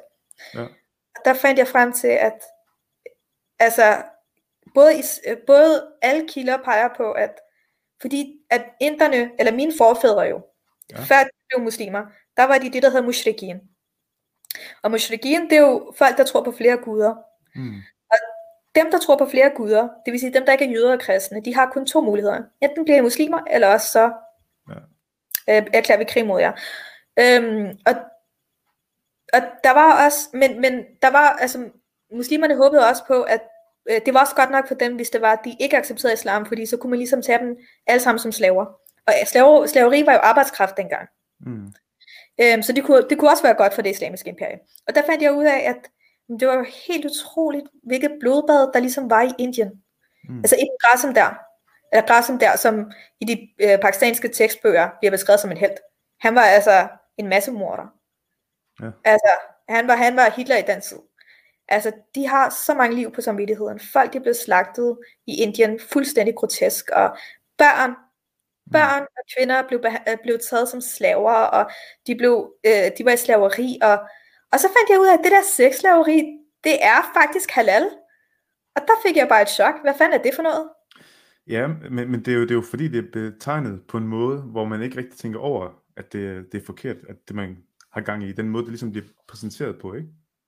Jamen, det er jo ja. fuldstændig så jeg tænkte, det her, hvad fanden er det her for noget? Altså, mm. jeg læste selv i hadith, og profeten havde også selv sexslaver. Altså, der var en decideret menneskehandel i gang. Hvordan, øh, hvordan, hvordan, de, hvordan de, altså det her, det har jo trukket tippet væk under benene på dem, og jo ja, gå ud fra, altså virkelig, hvor du har tænkt, what the fuck, ikke? Men hvordan, jeg, hvordan var dit syn så? Jeg hvordan var dit syn så på profeten? Jeg, jeg, jeg kunne huske, jeg lukkede mig ind på mit værelse. Og så sad jeg med Bukhari, og muslim og alle de der hadith, og så sad jeg med Koran, og så sad jeg med alle de der tafsir, jeg kunne finde, øh, mm. især Ibn Kathir, og islamiske kommentatorer, og alle de der ting, det var kun for islamiske kilder. Jeg var meget opsat på, jeg skal ikke høre noget fra ikke-muslimer, jeg skal ikke høre noget fra racister, jeg skal ikke høre noget fra alle de der. Jeg vil gerne høre noget fra muslimerne og islam selv. Ja. Og så sad jeg og læste de der ting, og jeg havde lukket mig ind på mit værelse, og jeg havde sagt til min, øh, jeg havde, altså jeg havde sagt til alle andre, at jeg var syg, så derfor, jeg gik heller ikke i øh, skole den, skole den dag. Jeg, sad, jeg læste mig ind på mit værelse, og så læste jeg alle de der kilder igennem. Og det jeg kunne læse om, det var, at alt fra Salah al-Din, som jeg altid har set som en stor held. Ja, ja. ja helten der, Salah al-Din. Mm. Jamen, han havde flere tusind sexslaver, og han havde fire koner, og han sad og ventede på 72 jomfruer i paradiset. Og så lagde mm. jeg sådan et regnstykke frem. Okay, så det vil sige, fire koner, 2.000 sexslaver, 72 jomfruer, der sidder og venter i paradiset. Ja. Øh, det her, det kan ikke være for Gud. Det her, det kan, det her, det kan ikke, det her, det kan ikke være for Gud. Det her, det ser ud som om, det er nogle liderlige mænd, der har skrevet de her ting til andre liderlige mænd. Ja. Øh, altså, det er jo fuldstændig grotesk. Altså, mm. hvor, hvor sexfixeret kan man være? Ja. Altså, men har, du, har, men, du så ikke mødt, øh, har du så ikke mødt det argument? Nu ved jeg ikke, om du så efterfølgende har talt med nogen altså imamer, eller lært det på en eller anden måde, eller nogen, der måske har vidst lidt mere end, end dig, hvis man kan sige det på den måde. Har du så spurgt ind til det? Altså, om det kan det er rigtigt? Det, jeg gør. Altså, men jeg startede jo med at lukke mig ind på mit værelse, så sad jeg hele dagen læse, ja, ja. og de ting. Og jeg lavede notater og citater, og jeg skrev for eksempel den her hadith, Bukhari, den her, den her, og den her surah, og den her, alt det der. Jeg skrev det hele ned på min ja. computer. Fordi jeg havde tænkt mig, at det her, det ville jeg gerne have nogle svar på. Jeg vidste, at mine forældre, de ved ingenting om islam, så de var håbløse i forvejen. Det, det vidste jeg godt. Så jeg gik jeg gik, øh, så efter jeg havde lavet de der notater om rigtig mange ting, som jeg synes var fuldstændig groteske i islam, også mm. det der med at erklære krig mod folk, fordi de ikke ville være muslimer, den var god nok. Det var det, det gjorde. Altså hvis du tager, altså jeg kan huske, da jeg var medlem af Hizb Tahrir og sådan noget, øhm, der gik vi meget op i, at islam var blevet spredt gennem fred. For eksempel Indonesien. Muslimer, folk blev muslimer dengang ved, at, øhm, at man gennem handel og sådan noget, det var det, vi kørte på. Mm. Men det, jeg kunne læse nu, det var, ja, men det var det var en undtagelse, det der med Indonesien. Alle andre steder, det var med sværet. Selv Syrien, Palæstina, Ægypten, alle de der steder, det var gennem, altså det var meget voldeligt. Ja, altså, der var ingen tvivl om, at profeten han var jo en krigsherre, en krigsfører. Det, en krigsherre, det, det, lige ja. præcis. Og der var så mange ting, og pludselig fik jeg flere og flere spørgsmål, sådan noget med, jeg kunne huske, jeg læste en hadith, hvor der var, der stod, at al-niswan al-aql, eller sådan noget, det der med, at kvinder mangler det, halvdelen af, ja, det er halv, halv forstand, ikke? Altså, de er halv hver, faktisk.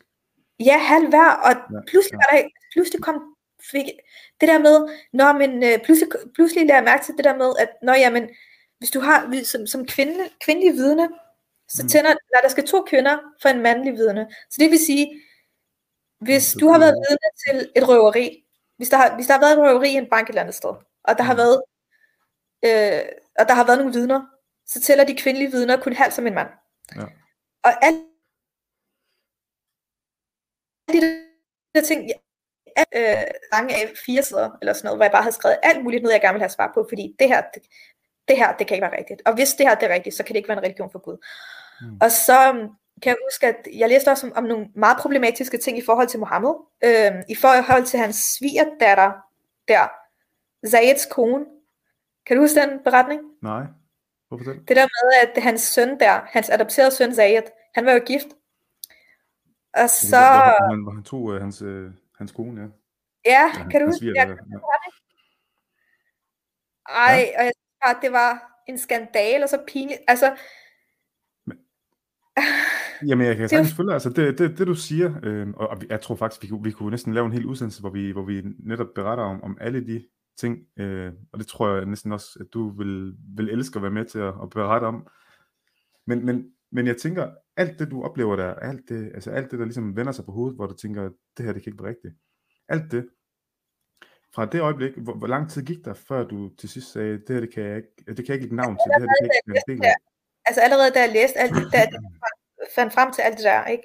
Den der, de der dage, hvor jeg havde lukket mig ind på mit værelse, og bare ja. sad og læste og læste, jeg fik faktisk nervøse anfald samtidig, fordi jeg kunne ikke lade være med at tænke, det her, det kan ikke være for Gud. Mm. Og det her, ham her Mohammed, det kan ikke være Guds profet. Mm. Altså, det var det eneste. Han, altså, i mange hadisene, han bliver fremstillet som sådan en eller anden liderlig krigsherre, som bare, altså, det der med, at han, han var meget kvindeglad og meget, øh, øh, meget krigsglad og sådan kvinder og krig, det var ligesom, altså, og det der med, og pludselig så kunne jeg ikke forstå det der med Aisha, hun var jo kun 6 år, da de blev gift. Men, men altså, hvad, hvad har du fået at vide om hende inden det? Eller det, havde du måske slet ikke hørt om hende inden? Men jeg havde slet ikke tænkt på det. Og jeg, tror bare, jeg tror bare, jo, jeg havde hørt om, at hun var lille og sådan noget, men jeg tror mm. bare, at jeg troede dengang, at det var jo normalt dengang. Og der, ja, der må faktisk have været en forklaring bag det. Men det er, jo, det er jo også det argument, man hører tit, øh, det har jeg i hvert fald hørt tit, især når man går til dem, der, der er lærte og imamer, så dem, der ligesom er fortaler for det, de bruger altid det der argument med, jamen det var i en anden kontekst dengang, og så videre, ikke? Mm. Altså det, det argument, det bruger de konstant, men det ændrer jo bare ikke, hvordan, hvordan det var. Ja, men altså hvis, hvis profeten, altså vi, vi, vi blev oplært med, at profeten var perfekt, okay? Ja. En så perfekt person kan blive gift med en seksårig. Altså, jeg kan bare huske, at øh, min venindes datter, hun var også seks år på det tidspunkt. Og når jeg tænker på hende, altså hvordan mm. man overhovedet kan blive gift med en seksårig. Altså, mm. seks år, det er jo, det er jo et lille, lille barn. Altså, jeg kunne forstå det, hvis det var 13-14 år, så kunne man sige, okay, det var normalt dengang, men 6 år. Ja. Altså, det er bare ulækkert at tænke på. Og det, det. det der med, og de, de har disse, jeg læste, det var sådan noget med, at uh, Aisha, hun legede med dukker, da hun blev gift med ham. Ja. Altså, jeg var ved at tænke pædofil flere gange. Jo, men det er det jo også. Det er det også. Men det er jo også, fordi argumentet imod det, det er jo altid den der med, at han tog sig af hende. Men, men hvis det virkelig var sådan, så kunne han tage sig af hende som sin datter, i stedet for at gifte sig med hende. Lad os nu være ja. ærlige. Så det, ja. der, der giver jo ingen mening med gift Det er en dårlig undskyldning, og det, og det er jo sådan, det er. Der er alle mulige bortforklaringer altid, i, er, altså, når man, når man konfronterer dem. Ikke? Ja. Det var også det, der skete, fordi efter jeg havde lavet alle de notater over ting, som, og jeg, havde, jeg var begyndt at få nervøse anfald, fordi hvis du lægger mærke til, øh, i 21 år har islam bare været en integreret del af, af det, jeg troede var sandheden. Mm. Og jeg har gået rundt i rigtig mange år og haft dårlig samvittighed over ingenting nærmest. Ja, ja, ja. og det har været så vigtigt for mig, og islam har bare været mit et og alt. Altså, det var religion, jeg satte meget, meget højt, og profeten var en person, jeg troede var perfekt, og som jeg havde meget, meget stor respekt for. Pludselig så finder jeg ud af, at tingene er helt anderledes, end jeg gik rundt og troede, det var. Mm. Så, jeg op, så jeg oplevede nogle virkelig nervøse anfald, øh, i forhold til min, jeg følte bare, at min verdenssyn bare brød sammen. Ja. Den verden, jeg havde kendt, den brød ligesom sammen, fordi profeten, han var langt fra perfekt. Han var, altså, jeg vil sige, at øh, jeg vil sige, at øh, næsten alle fyre, jeg har mødt i mit liv, de har været meget bedre end profeten. Altså, det er dem, jeg har gået i klasse med. Alle de fyre, jeg kender mine fædre, og dem, jeg har gået i klasse med, dem, jeg har arbejdet sammen med. Mm. De fleste har været øh, 100 gange bedre, end profeten har været. Altså, øhm, og min verden brød bare sammen. Jeg fik sådan, sådan mærkelige, nervøse anfald, hvor jeg bare ikke var fuldstændig forvirret, og jeg tænkte bare, har jeg bare levet på en løgn, eller hvad? Ja. Altså, det er ligesom det, jeg, sådan jeg havde det. Og så tog jeg min computer, altså, nej, jeg, jeg gik op øh, hen på biblioteket og printede så de ting, jeg havde skrevet ned på min computer. Mm. Og så gik jeg til de forskellige imamer, og jeg, jeg sagde, jeg vil gerne, jeg vil gerne have svar på nogle spørgsmål. Fordi det her, det handler om min iman. Iman, det betyder jo din tro, din tro ikke? Ja. Og jeg vil sige, at de fleste imamer, de var meget øh, flinke på den måde, at de, at de, de sad faktisk med mig i lang tid. Men de kunne ikke give mig noget til, der var, de kunne ikke give mig noget tilfredsstillende svar på noget som helst. Øh, der var to ting, de for det meste sagde. Det ene var, enten sagde de, at det var normalt dengang. Mm-hmm. Eller også så sagde de, eller også så begyndte de bare at nedgøre andre religioner for at vise, at islam ligesom var bedre kan få afledet ja, opmærksomheden. ja. og så sagde de, de sagde sådan ting så, ja, men i kristendommen, dit og dat, ja, men i jødedommen, dit og dat. Altså det jeg sagde, det er, jeg er fuldstændig ligeglad med, hvordan det er jødedommen og kristendom. Jeg er fuldstændig ligeglad med, hvordan det er hinduismen, buddhismen, alle de der religioner. Ja, det er islam, jeg snakker om lige nu. Det gør, altså, om buddhismen er 100 gange værre end islam, det gør stadig ikke islam rigtigt. Altså, ja. ligesom man siger på engelsk, two wrongs don't make one right. Ja, altså var, var du, var du, altså, du, du, du er ikke spise af på den måde, øh, når de kom med de svar, så du, Nej, du var meget vedholdende i forhold til at, at, ville have svar. Ja. Hvordan, hvordan, øh, hvordan reagerede de på det? Var der bare nogen speciel reaktion fra dem af i forhold til din øh, ja, trodsighed? Ja, altså øh, det som imamerne for det meste sagde til sidst, at det var, at øh, du, altså, når de kunne se, at de ikke havde noget rigtigt svar på det, udover at ja, men det er meget værre hos kristendom, eller det er meget værre hos buddhisterne, eller Øh, det, det var meget værre sådan, hos mushrikin og sådan noget. Øhm, eller når de ikke kunne spise mig af med det, eller når de ikke kunne, du ved, eller når de ikke kunne sige, at øh, spise mig af med, at sådan var det dengang. Mm. Øh, så sagde jeg, det de altid endte med at sige, det er, at jeg bliver nødt til at putte min, øh, med, altså jeg bliver nødt til at have stole på Gud, og tænke, at, øh, at stole på ham, på Gud, og tænke, at der nok er et eller andet, jeg ikke forstår. Ja. Ja. Altså, og det er ligesom det, de havde. Men jeg, da, jeg, da jeg kan huske, at den femte eller sjette imam, jeg havde, jeg havde sådan snakket med, der kunne jeg godt se, okay, ja. der er ikke, der er, ved du hvad, der er ikke nogen gode svar på de her spørgsmål. Det der med, øh, og det der med, jeg kan huske, da, da, for eksempel da jeg spurgte det der med, hvorfor, hvorfor tæller en kvindes vidneudsagn øh, som, mindre, øh, som, altså mindre end en mands, og hvor, hvordan kan det være, at øh, der står det her, at, øh, at øh, kvinder er nakre så lakre eller sådan noget. Hvordan, hvordan, hvordan giver det mening? Og det eneste, de kunne sige, det var, ja, men det er fordi kvinder er mere følelsesladende, og de tænker mere med følelserne, og en mand tænker mere logisk. Og det sagde jeg, det passer ikke, fordi øh, de piger i min klasse, der har været bedste matematik, altså dem, der har været bedste matematik i min klasse, det var piger. Så det passer ikke, at det der med, at kvinder... Generelt, generelt er kvinder jo bare hurtigere udviklet end, end drenge er. Det, det er også videnskabeligt bevist, at, at, at piger de er hurtigere til at udvikle sig. Altså, og, og derfor er de også bedre i skolen generelt, og de er bedre... Ja, Nå. Ja, og det der med, der, der, altså i, i, vores, i min termin, altså i, i mit gymnasium også, øh, stjerneeleverne, det var alle sammen piger. Mm. Så hvordan, kan, hvordan hænger det sammen med, at kvinder øh, ikke, øh, ikke kan, altså, er dårligere til at tænke, eller ikke er så logiske og sådan noget? Det, det passer slet ikke. Mm. Øh, og det der med, at kvinder er følelsesladende og sådan noget. Jeg begyndte også at tænke over sådan, jeg begyndte også at stille spørgsmål sådan noget med, hvorfor, hvorfor kan en kvinde ikke øh, være kalifa? Være khalifa? Mm. Ja, men en kvinde har jo også børn, og hun har andre øh, ansvar. Jamen, det har en mand der også.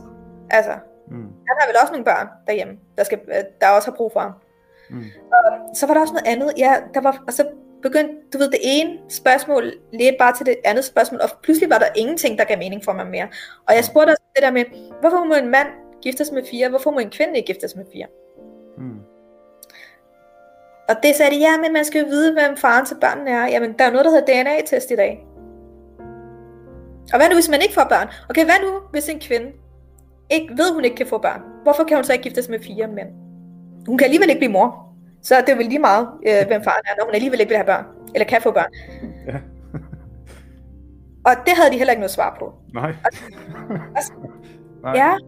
Og hvorfor, hvorfor er det kun en kvinde, der skal gå med tørklæde? Hvorfor skal mænd ikke gå med tørklæde? Det kunne jeg heller ikke forstå pludselig. Ja, altså du begyndte, du, du, du, du, begyndte, du begyndte med andre ord at, at, at finde ind i dig selv og tænke de tanker, som du havde. Altså som du virkelig inderst ja, havde. Og især, jeg kan mærke, især det der med at være kvinde, jo ikke?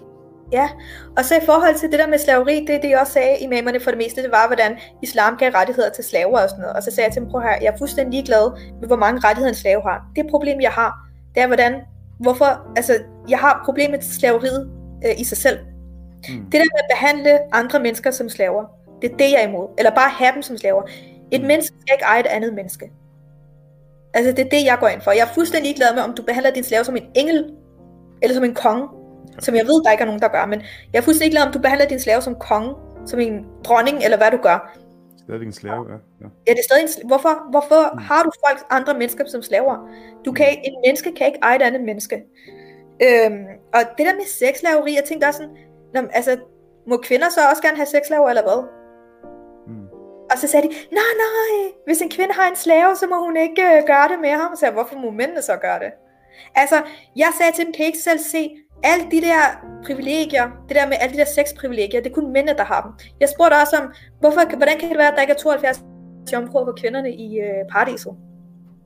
Altså, hvorfor venter der ikke 72 jomfru mænd til mig i paradiset? Ja. Og så sagde de, jamen, øh, det, jamen, øh, det havde de heller ikke noget svar på. Så kan du ikke se, det er en mandereligion skabt af mænd til mænd? Altså, det er ikke bare hvem som helst mænd, det er sådan nogle liderlige mænd, der har skabt de her liderlige øh, fantasier til andre liderlige mænd det er jo det, det, det handler jo om kontrol, ikke? Det er jo det, altså... Hvordan, altså, det handler om kontrol en, for bare nøjes med, ja, en, en kvinde skal bare nøjes med en, og mænd, de kan bare få flere tusinde, og sexslaveri, og 72 jomfruer, og fire koner, og jeg ved ikke hvad. Hvorimod en kvinde bare skal, øh, bare skal øh, holde ud med en. Altså, det er jo fuldstændig... Øh, det er fuldstændig, altså... Hvorfor er der så forskellige... Hvorfor må mænd lave alle de sjove ting, og kvinder må ikke lave alle de der sjove ting? Jamen, Hvorfor er det kun minder, der har det? Jamen, jeg, jeg, er helt, jeg, er helt enig, jeg er helt enig med dig, fordi det er jo... Jamen, jeg er enig, selvfølgelig er jeg enig med dig.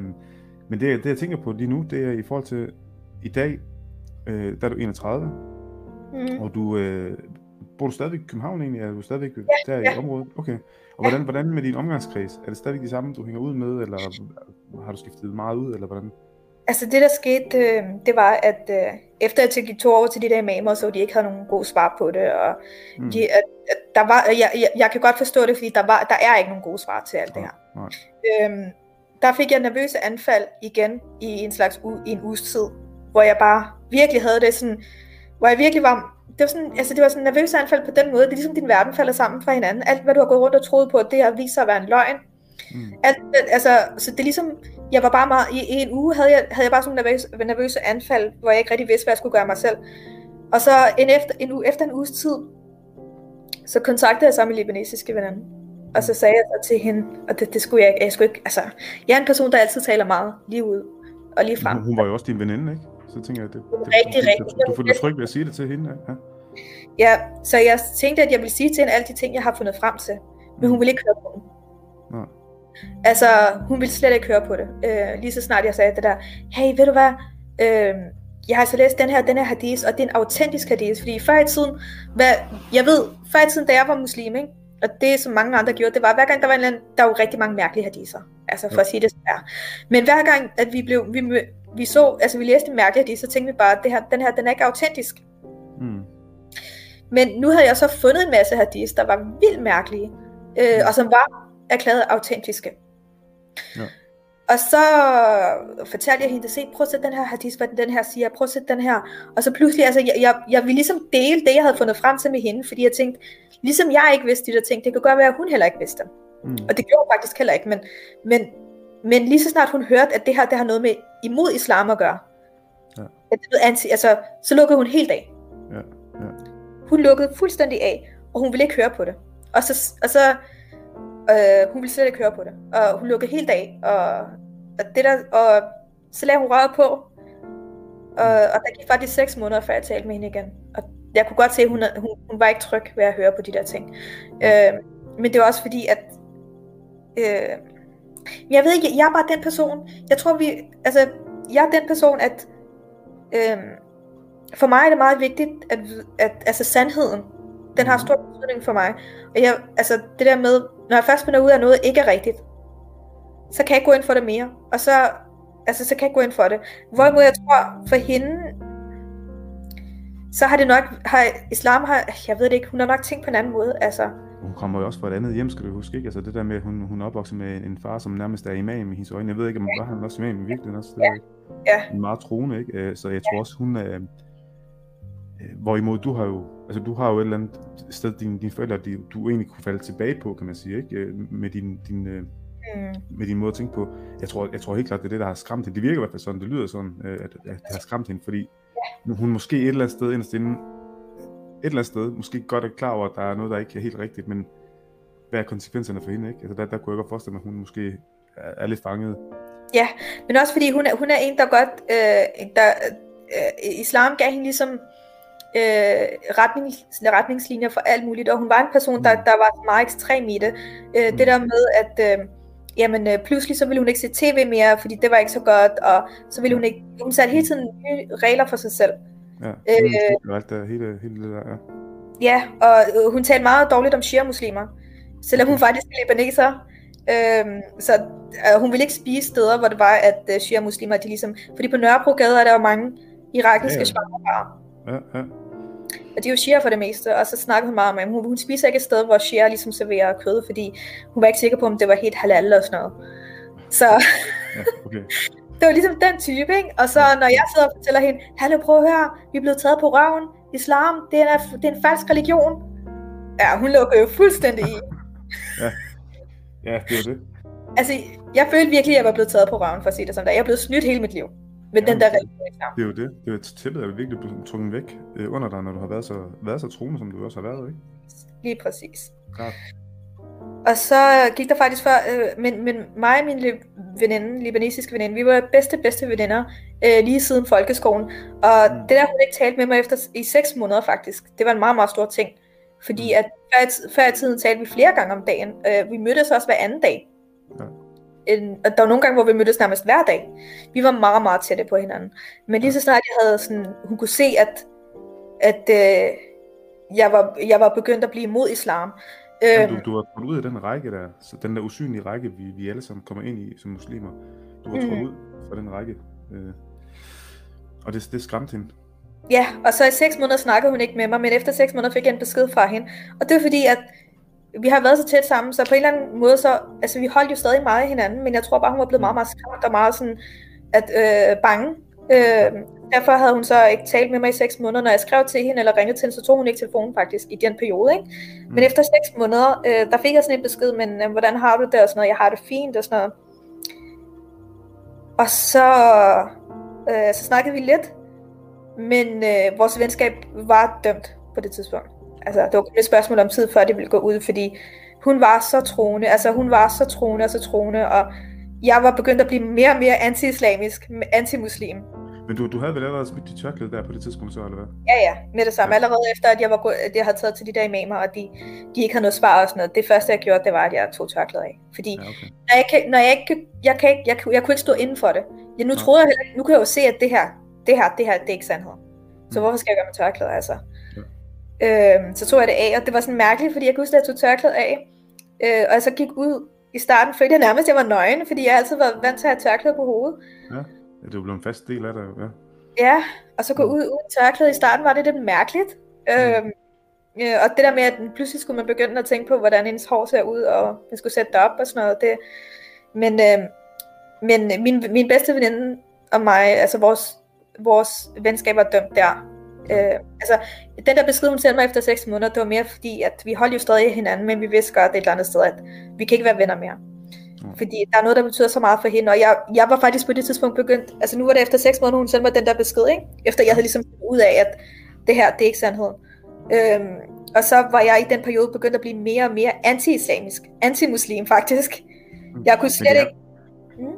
Ja, det, det, det, det kan jeg forestille mig, sådan lige i den periode, hvor du et eller andet sted finder den nye sandhed igen, fordi hvis du sådan sammenligner det med dengang, du fandt, øh, altså du ligesom begyndte at interessere dig for islam og studere og komme til de her møder, ja. du sammenligner den der den der måde, man reagerer, lige når man finder den nye sandhed, den der entusiasme nærmest, ikke? Øh, hvis du sammenligner det med de to, hvordan, øh, hvilken forskel ser du så fra dengang du ligesom, hvad skal man sige, fandt islam, hvis man kan kalde det på den måde, til du fandt ud af, at det var løgn? Altså, hvilke store forskel var der på, på den måde, du havde det, hvis du sådan skal beskrive det? Jeg var meget mere chokeret. Jeg var meget chokeret der, hvor jeg, der, hvor jeg fandt ud af, at islam det, det er en falsk religion. Jeg var meget chokeret. Altså, jeg var meget sådan i chok. Og det er også mm. derfor, jeg havde, jeg tror også, det er derfor, jeg havde et meget større behov for ligesom at dele, dele det med andre. Øhm, fordi jeg var så chokeret. Øhm, altså, dengang jeg, be, jeg begyndte at blive sådan en troende muslim som teenager der, som 14-årig, mm. øhm, der var det mere sådan, der var det mere i forhold til andre muslimer, sådan at, hallo, tag nu sammen. Altså, begynd nu at gå med det der tørklæde. Altså, opfør nu som gode muslimer, ikke? Det var ligesom mm. den indstilling, jeg havde, hvor jeg ligesom nærmest var, troede, jeg var politibetjent eller sådan noget. Mm. Islamisk politibetjent for andre mennesker, ikke?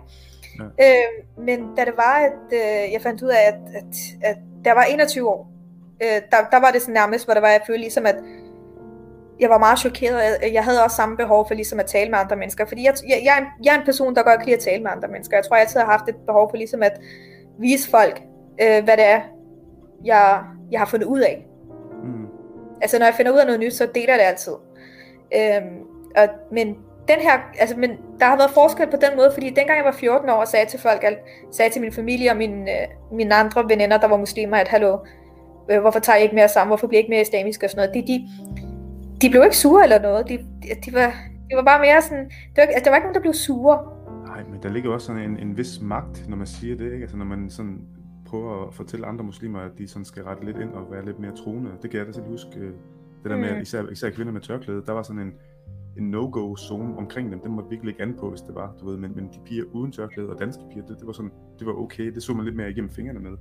Lige præcis, ja. Men, ja, ja. Men, men det er jo klart, altså, da du var 14, øh, og så 21, der er jo selvfølgelig også sket rigtig meget. Altså, der er du også modnet, øh, kan man sige. Så det er jo klart, der, det, det er også en forskel i forhold til, hvordan du reagerer, og hvordan du agerer, når du, når du finder den her Jamen, som 21-årig, da jeg, da jeg begyndte, altså allerede, min libanesiske veninde, hun, hun var den første, jeg ringede til at fortælle, hvad jeg havde fundet ud af. Og da jeg så mm. hendes reaktion, hvordan hun bare afviste mig fuldstændig. Øh, og slet ikke gad at høre på, hvad jeg havde at sige. Altså ja. bare det der, hun havde fundet frem til, at det var noget anti-islamisk. Allerede der lukkede hun af, så ville hun ikke høre på mere. Hun ville ikke høre på det. Øhm, og, der, og jeg prøvede også med en anden, hvem var det? Øh, ja, min kusine der i Pakistan. Og hun, øh, hun havde også en sådan afvisende, og sådan en, hun gad heller ikke rigtig at høre på det. Den der afvisning, jeg mødte som 21-årig, øh, altså det, der fandt, altså det var, der, der blev meget afvist af andre muslimer, ikke? Hvorimod som 14-årig, der, der var der ikke nogen, der afviste mig. Nej. Men hvad, hvad, hvad, hvad gjorde du så efter, at du ligesom var, var, var klar over, okay, din, din veninde, din libanesiske veninde, hende, øh, det, der, der er ikke øh, noget at komme efter der mere, det er slut. Hvordan, hvordan fortsatte du efterfølgende? Altså, du, du følte dig meget alene i det øjeblik, så, så ja, hvis, hvis ja. hun var din tætteste veninde. Jeg var den eneste, pers- eneste person i verden, der kunne se, at islam ikke var en god religion. altså, måske, dengang tænkte jeg, måske kan racisterne her i Danmark godt se det, ikke? Altså, de der Pia Kjærsgaard og sådan noget, de kan nok godt se det. Men, øh, men, jeg, men, men jeg, var den eneste, jeg følte, jeg var den eneste øh, muslim, der kunne se det. Ja, det er meget sjovt det med øh, øh, racisterne, som du siger, kunne se det, fordi det er jo også det, jeg oplevede, kan huske, det der med, at, at alle dem, jeg fik fortalt, eller havde billedet af, var racister. I hvert fald 90 procent af dem, lad mig sige det sådan. Lige pludselig ikke virke som racister, men virke som nogen, der faktisk i, i al den tid har prøvet at stå og nærmest at advare mig. Ikke personligt, men advare befolkningen mm. om lige netop det, som jeg fandt ud af selv, ved at ja, begynde at, at, at tænke selv, ikke? og få mod mm. til at tænke. Men, men, men altså, jeg tror ikke, altså det, det der, men det var, jeg kan bare huske, det var meget let, at, at øh, ligesom, ligesom at slå alle danskerne hen med, at jamen, de ved jo heller ikke, hvad de snakker om. Altså, fordi de, ja, altså, der var ikke så mange, altså, i min, jeg tog ikke øh, danskerne særlig seriøst, dem der snakkede, sagde noget negativt om islam eller sådan noget. Øhm, og jeg, men jeg havde, jeg havde heller ikke mødt så mange danskere, der sagde noget negativt om islam. Altså, jeg kan huske religionsundervisning i gymnasiet, vores lærer der, hun er den, vores danske lærer der, Kirsten tror jeg hun hed, hun var den mest tolerante og dejlige og sødeste menneske, du kan møde. Ikke? Øh, men hun snakkede godt om alle religioner. Altså, og jeg kan huske, da vi havde om islam, der talte hun meget om, at øh, om profeten Mohammed, hvordan han faktisk var revolutionerende, quote unquote, øh, i sin tid, og hvilke gode ting han havde gjort. Hun, tænkte, hun talte altid meget positivt om alle religioner. Øh, så det samme med de fleste danskere, jeg mødte. Altså... Det, at, at, hvordan, hvordan har altså, hvordan, når du tænker tilbage på det, hvordan, hvordan tænker du om sådan en lærer? Fordi jeg har også mødt den slags lærer, hvor, hvor jeg, altså, jeg tror, de mener det godt, og jeg tror, de, de er gode mennesker inderst inde, det er slet ikke det. Ja. Men, men, men vil du ikke ønske, at hun måske havde været lidt mere kritisk i forhold til sin undervisning? Jamen, der er jo ikke nogen, der er kritisk. Det var det, Nej, det, var det, det, var det ja. ja, det var ligesom det også, der irriterede mig, da jeg var 21 år. Jeg følte, jeg var den eneste, der kunne se der kunne se kritisk på islam. Der var ingen andre end mig, der kunne se det. Og dengang var der heller ikke så meget af det der YouTube og det der, som der er i dag, så jeg kunne ikke rigtig...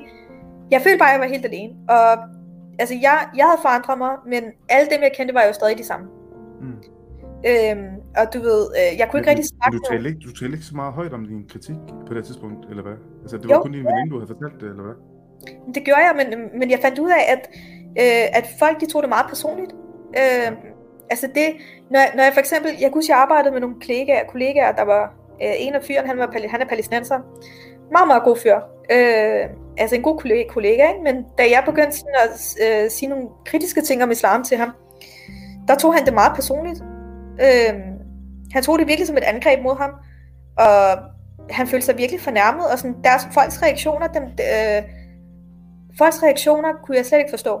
Altså, fordi jeg kritiserer jo ikke dem som mennesker. Altså, der er jo ikke noget tvivl om, at der find, at blandt muslimer findes der nogle rigtig gode mennesker. Men det gør der i alle. Altså, der findes gode kristne, der findes gode jøder, der findes gode muslimer. Jamen, der du, findes var også, du, du, du var jo også selv muslim, kan man sige. Du var jo selv troende muslim, øh, og, og brændt for empati, brændt for de, ja. de svage, brændt for... for altså, så, så jo, selvfølgelig, jeg tror, alle mennesker er gode mennesker inderst inde, men der er nogle, nogle ting i samfundet og i vores opvækst, som, som holder os nede. Og der mener jeg personligt, og det går jeg næsten for, at du også mener, at islam er noget af det, der holder, holder os nede, og holder vores, vores, ja, vores, vores, vi, de holder os nede. ja, og jeg, altså mit hjemland Pakistan der, hvor, øh, altså nu kom min mormor og morfar som øh, gæstearbejder i 60'erne, ikke? Øh, til Danmark. Øh, så, men ja, så, så det må sige, det, det, vil, det må så betyde, at jeg er tredje generation, ikke? Men, men stadig, jeg vil stadig sige, at det er jo der, jeg har mine rødder. Og jeg vil sige, at øh, islam har jo fuldstændig ødelagt Pakistan. Altså, Pakistan er om noget et islamisk helvede. Et øh, ekstremistisk helvede. Altså, jeg tror, ja, at de, de, har også, de, de har jo også decideret lov, ikke? Altså, som, som virkelig er altså, dødstraf for blasfemi og dødstraf for frafald. Og, ja, ja, ja altså, det, den er fuldstændig gal i Pakistan. Og det er jo ikke engang, fordi det, det, det er ikke engang, fordi det er, isla, altså, det er jo ikke en sharia-stat som sådan, ikke ligesom Iran og sådan noget, men, men altså, Pakistan er bare, altså, islamisk ekstremisme har bare virkelig ødelagt landet. Og jeg tror, at Pakistan har været et meget bedre land, hvis det ikke, hvis de, hvis, hvis det ikke var islamisk. Øhm, men, men, den der, men jeg lærer hurtigt mærke til, at mange muslimer føler sig sådan personligt angrebet, ja. øh, når man øh, altså, taler kritisk om islam. Og der blev jeg ligesom nødt til at finde, finde tilbage i, altså øh, ligesom tænke på mig selv, at dengang jeg var troende muslim, når nogen satte spørgsmålstegn ved islam, eller kritiserede islam, jeg, jeg tog det også som et personligt angreb. Mm. Så, så med tiden begyndte jeg faktisk at få lidt empati for dem, men det der skete, det var, at jeg, jeg var begyndt at blive mere og mere anti, anti-islam faktisk. Jeg var blevet meget, meget anti-muslimsk. Øhm, is, altså især der, hvor jeg lige, øh, som 21-årig, efter jeg lige havde forladt islam, jeg var blevet, jeg, jeg var så, altså, jeg, jeg kunne slet ikke fordrage islam. Øh, alt den der tak, øh, hvis der bare var et eller andet islamisk, øh, i tv'et, eller nogen sagde et eller andet islamisk til mig. Jeg kunne slet ikke holde det ud. Øh, jeg vil bare have, slet ikke have noget med islam at gøre. Ja, ja. Øhm, så jeg, jeg vil bare, altså den der religion, kunne jeg, jeg kunne slet ikke holde den ud mere. Og jeg kunne slet ikke fatte, at der er nogen, der gad ligesom at lægge under for den religion. Ja. Øhm, jeg begyndte bare at have alt med islam. Altså jeg kunne slet ikke tage det mere. Men det havde, sådan havde jeg det sådan to-tre års tid. Og så efter det, så begyndte jeg at få sådan lidt mere begyndte jeg at blive lidt mere tolerant, og jeg begyndte ligesom, du ved, at tænke tilbage, til, tilbage på dengang jeg var troende muslim, fordi øh, altså, jeg begyndte ligesom at udvise lidt mere empati for mennesker generelt, også for muslimer og sådan noget. Øhm, jeg kunne godt se, at, at det er jo noget, de er vokset op med, og det, og det er en del af deres identitet og sådan noget. Og, og så tænker jeg også, altså, for mig er det meget vigtigt, at at øh, vi viser respekt for andre mennesker. Ikke? Altså der er respekt og empati for andre mennesker, og, øh, og uanset hvilken religion folk kommer fra, så det, bliver det jo en del af deres identitet med tiden. Øh, altså det er jo ikke... Altså, men man kan, man kan jo sige, man kan jo sige altså jeg, jeg, jeg, bebrejder jo på, jeg bebrejder dig på ingen måde, at du øh, har især i den periode, de der tre års tid, hvor du, hvor du egentlig har følt et, et, et had til alt, hvad der har med islam at gøre, det bebrejder jeg dig overhovedet ikke. Øhm, fordi jeg ville heller ikke bebrejde en kvinde, der var blevet voldtaget, ville jeg ikke bebrejde, at hun havde et meget svært, øh, altså havde meget svært med at date en mand de første tre år. Det, det ville jeg slet ikke bebrejde hende, fordi selvfølgelig kan man, det kan man da godt forstå, ikke? Og, og det er jo, jeg sammenligner det på den måde, fordi det, det er virkelig noget, der har omvendt dit liv, og man kan sige, nu har jeg også hørt andre historier, hvor der har været vold og sådan nogle ting involveret, og der har du jo så været heldig, men, men der har de, de, har, ja. de, har, de, har bare ikke haft, de har bare ikke haft den der tro, som du jo har haft. Altså, du har virkelig troet det her, ikke? Hvor, ja. hvor nogle af de andre historier, der, der har de ikke haft troen. De, de har faktisk bare kæmpet med ikke, og ikke at vil have troen, ikke? Ja, okay. er, er, er, volden måske også opstået. Øhm, men, men hele dit eksistensgrundlag, når det bliver trukket væk mm. under dig, så kan jeg sagtens forstå, at det frustrerer og det chokerer, og man kan sagtens forstå den, den nu kalder du det had, jeg vil så, jeg tror bare mere, det er en, en vis for, foragt og vrede. Ja, men, men, men, jeg, men jeg tænker, ja, det, det synes jeg ikke, man kan bebrejde sig selv, eller bebrejde andre, at det, det tror jeg er helt naturligt. Men altså, jeg har, jeg, har ikke, jeg har aldrig oplevet nogle dramatiske ting overhovedet. Der har aldrig været noget drama. Altså, jeg har aldrig oplevet nogle ubehageligheder. Øhm, jeg husker, der var en, en, der engang spurgte mig, sådan, om jeg havde oplevet nogle ubehageligheder, da jeg ligesom øh, gik, gik fra Hizbut Tahrir, men det havde jeg ikke. Altså, Hizbut Tahrir, de har altid været, for at være ærlig, de har altid været meget flinke mod mig. Øh, altid så jeg har kun øh, quote unquote gode minder med dem som mennesker. Øhm, og de fleste mennesker, jeg mødte derinde, de var, de var øh, flinke og søde mennesker. Altså, øhm, jeg har, aldrig, jeg har aldrig oplevet noget vold, jeg har aldrig oplevet de der ting. Altså, jeg har, jeg har, slet, ikke, jeg har slet ikke noget drama på den måde overhovedet. Altså, det hele har, op, har været sådan meget stille og roligt, og jeg er også meget rolig som person og sådan noget. Øhm, der har ikke været noget drama. Der har bare været det der, at jeg har fundet frem til, at jeg hele mit, hele mit liv har gået rundt og troet på en religion, som ikke passede. Ja, ja. Ja, og det, det skal man jo kun være glad for, at der ikke er øh, opstået drama på den måde. Men man kan så også sige, altså nu, nu er du selvfølgelig også med i den her podcast, øh, hvor, som hedder Skjulte Stemmer. Og der, der kunne man så tænke, hvor, hvorfor, hvorfor være en skjult stemme, hvis, hvis der ikke er noget frygt, kan man sige, ikke? Så, Jamen, så jeg tænker sådan, bare for at lytteren også ligesom forstår, hvorfor du vælger at stille de skjulte stemmer, så tænker jeg, at du, hvis du kunne fortælle lidt om, altså, hvorfor det er i skjulte stemmer, sådan at man får en bedre forståelse af det, ikke? Jamen det er mere fordi, at hvis jeg nu rejser til Pakistan på et tidspunkt, mm. så er det nok ikke så godt, at du ved, at, øh, at mit navn står som, som frafalden. Ja, ja. Øh, det er mere sådan for at være på den sikre side i forhold til fremtiden, hvis jeg gerne vil rejse til Pakistan, eller sådan nogle ting, ikke? Altså, mm. Det er mere derfor. Fordi det er stadig et meget sensitivt emne. Det kan godt være, at folk, det kan godt være, at man ikke oplever noget drama som sådan, men det er et meget følsomt emne, og det er et mm. meget sensitivt emne. Øhm, og jeg tror, sige, at... Og man kan sige, at her i Danmark, der, der er der selvfølgelig mindre, mindre, heldigvis indtil videre, vel, mindre risiko for at blive udsat for vold, end, end der er eksempelvis i Pakistan, som du siger. Ikke?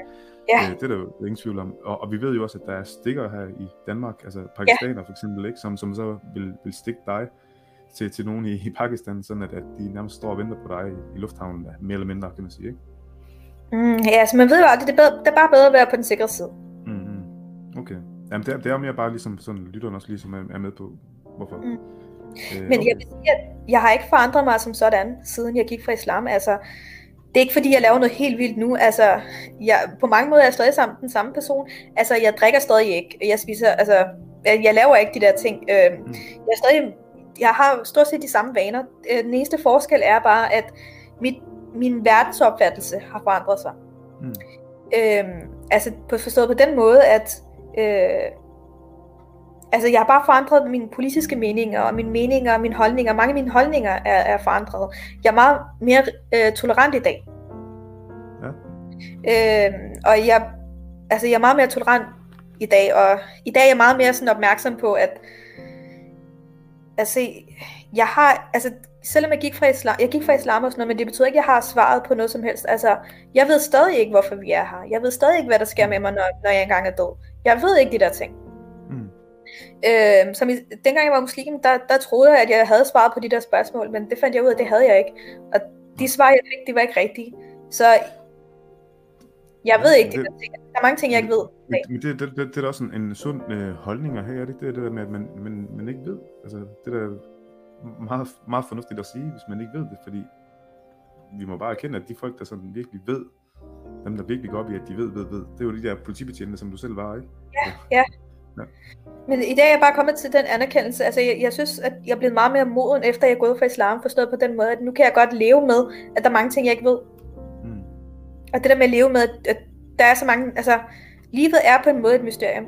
Og vi må bare leve det så godt, vi nu kan. Og det vigtigste for mig, det er, at man er et godt menneske, og man behandler sine medmennesker godt. Øhm, og at, at det der med at kæmpe for de svage og sådan noget, det er stadig en, en meget vigtig ting for mig. Øhm, og det er ligesom, det er ligesom, altså jeg er stadig, jeg er stadig den samme person stort set. Jeg har bare ændret min holdning. Men som du også selv siger, det der med at, at bare være et godt menneske, ikke? Altså, det er jo også noget, der har ændret sig for dig, gå ud fra. Altså, hele din opfattelse af, hvad det vil sige at være et godt menneske, det har jo også ja, ja. ændret sig drastisk, man sige. Ja. Det har ændret sig. Altså, før i tiden, jeg var muslim, der jo et godt menneske var et menneske, der gjorde noget godt og sådan noget, men, men samtidig var et godt menneske også en person, der var en god muslim. Ja, ja det, var, det var ens betydende med det nærmest. Øh, ja. ja, ja. Men i dag, men jeg har også tænkt på mange andre ting det, siden da. Det der med, i islam bliver øh, politi, hvad hedder nu de der religioner, der tror på flere guder? Mushrikin? Mush, øh, shirk? Ja, eller... Ja, det er fra Indien, du, du talte om dengang, ikke? Eller hvad tænker du? Ja, det der med at tro på flere guder. Jeg har aldrig forstået, hvorfor det har... Jeg, jeg, altså, jeg kan ikke forstå, hvorfor det er så stort et problem. Altså, hvorfor er det bedre at tro på én gud, end at tro på... Altså, i, i, i, islam er det jo et problem, fordi, som, som man, når du også ligesom læser det op, der er kun én gud og profeten Muhammed er hans. Ja, ja, men... Altså, når, når du vokser op med den, at der kun findes kun én Gud, så, så ja. det ikke, at der er nogen, der tror på flere guder. Det kan du godt se, det ødelægger lidt det der billede der. På den måde. Hvorfor bliver det set som en så dårlig ting, at, at, at, at tro på flere guder i stedet for en? Jamen, hvorfor, der er jo mange ting. Altså, hvorfor bliver det set som en, en dårlig ting, at man dyrker sex, sex for ægteskabet? Hvorfor bliver det set som en dårlig ting? Hvorfor bliver det set som en dårlig ting, at man forlader religionen? Hvorfor, der er mange ting, hvis vi skal begynde Jamen, at kigge... Der er mange ting i islam, det giver mening.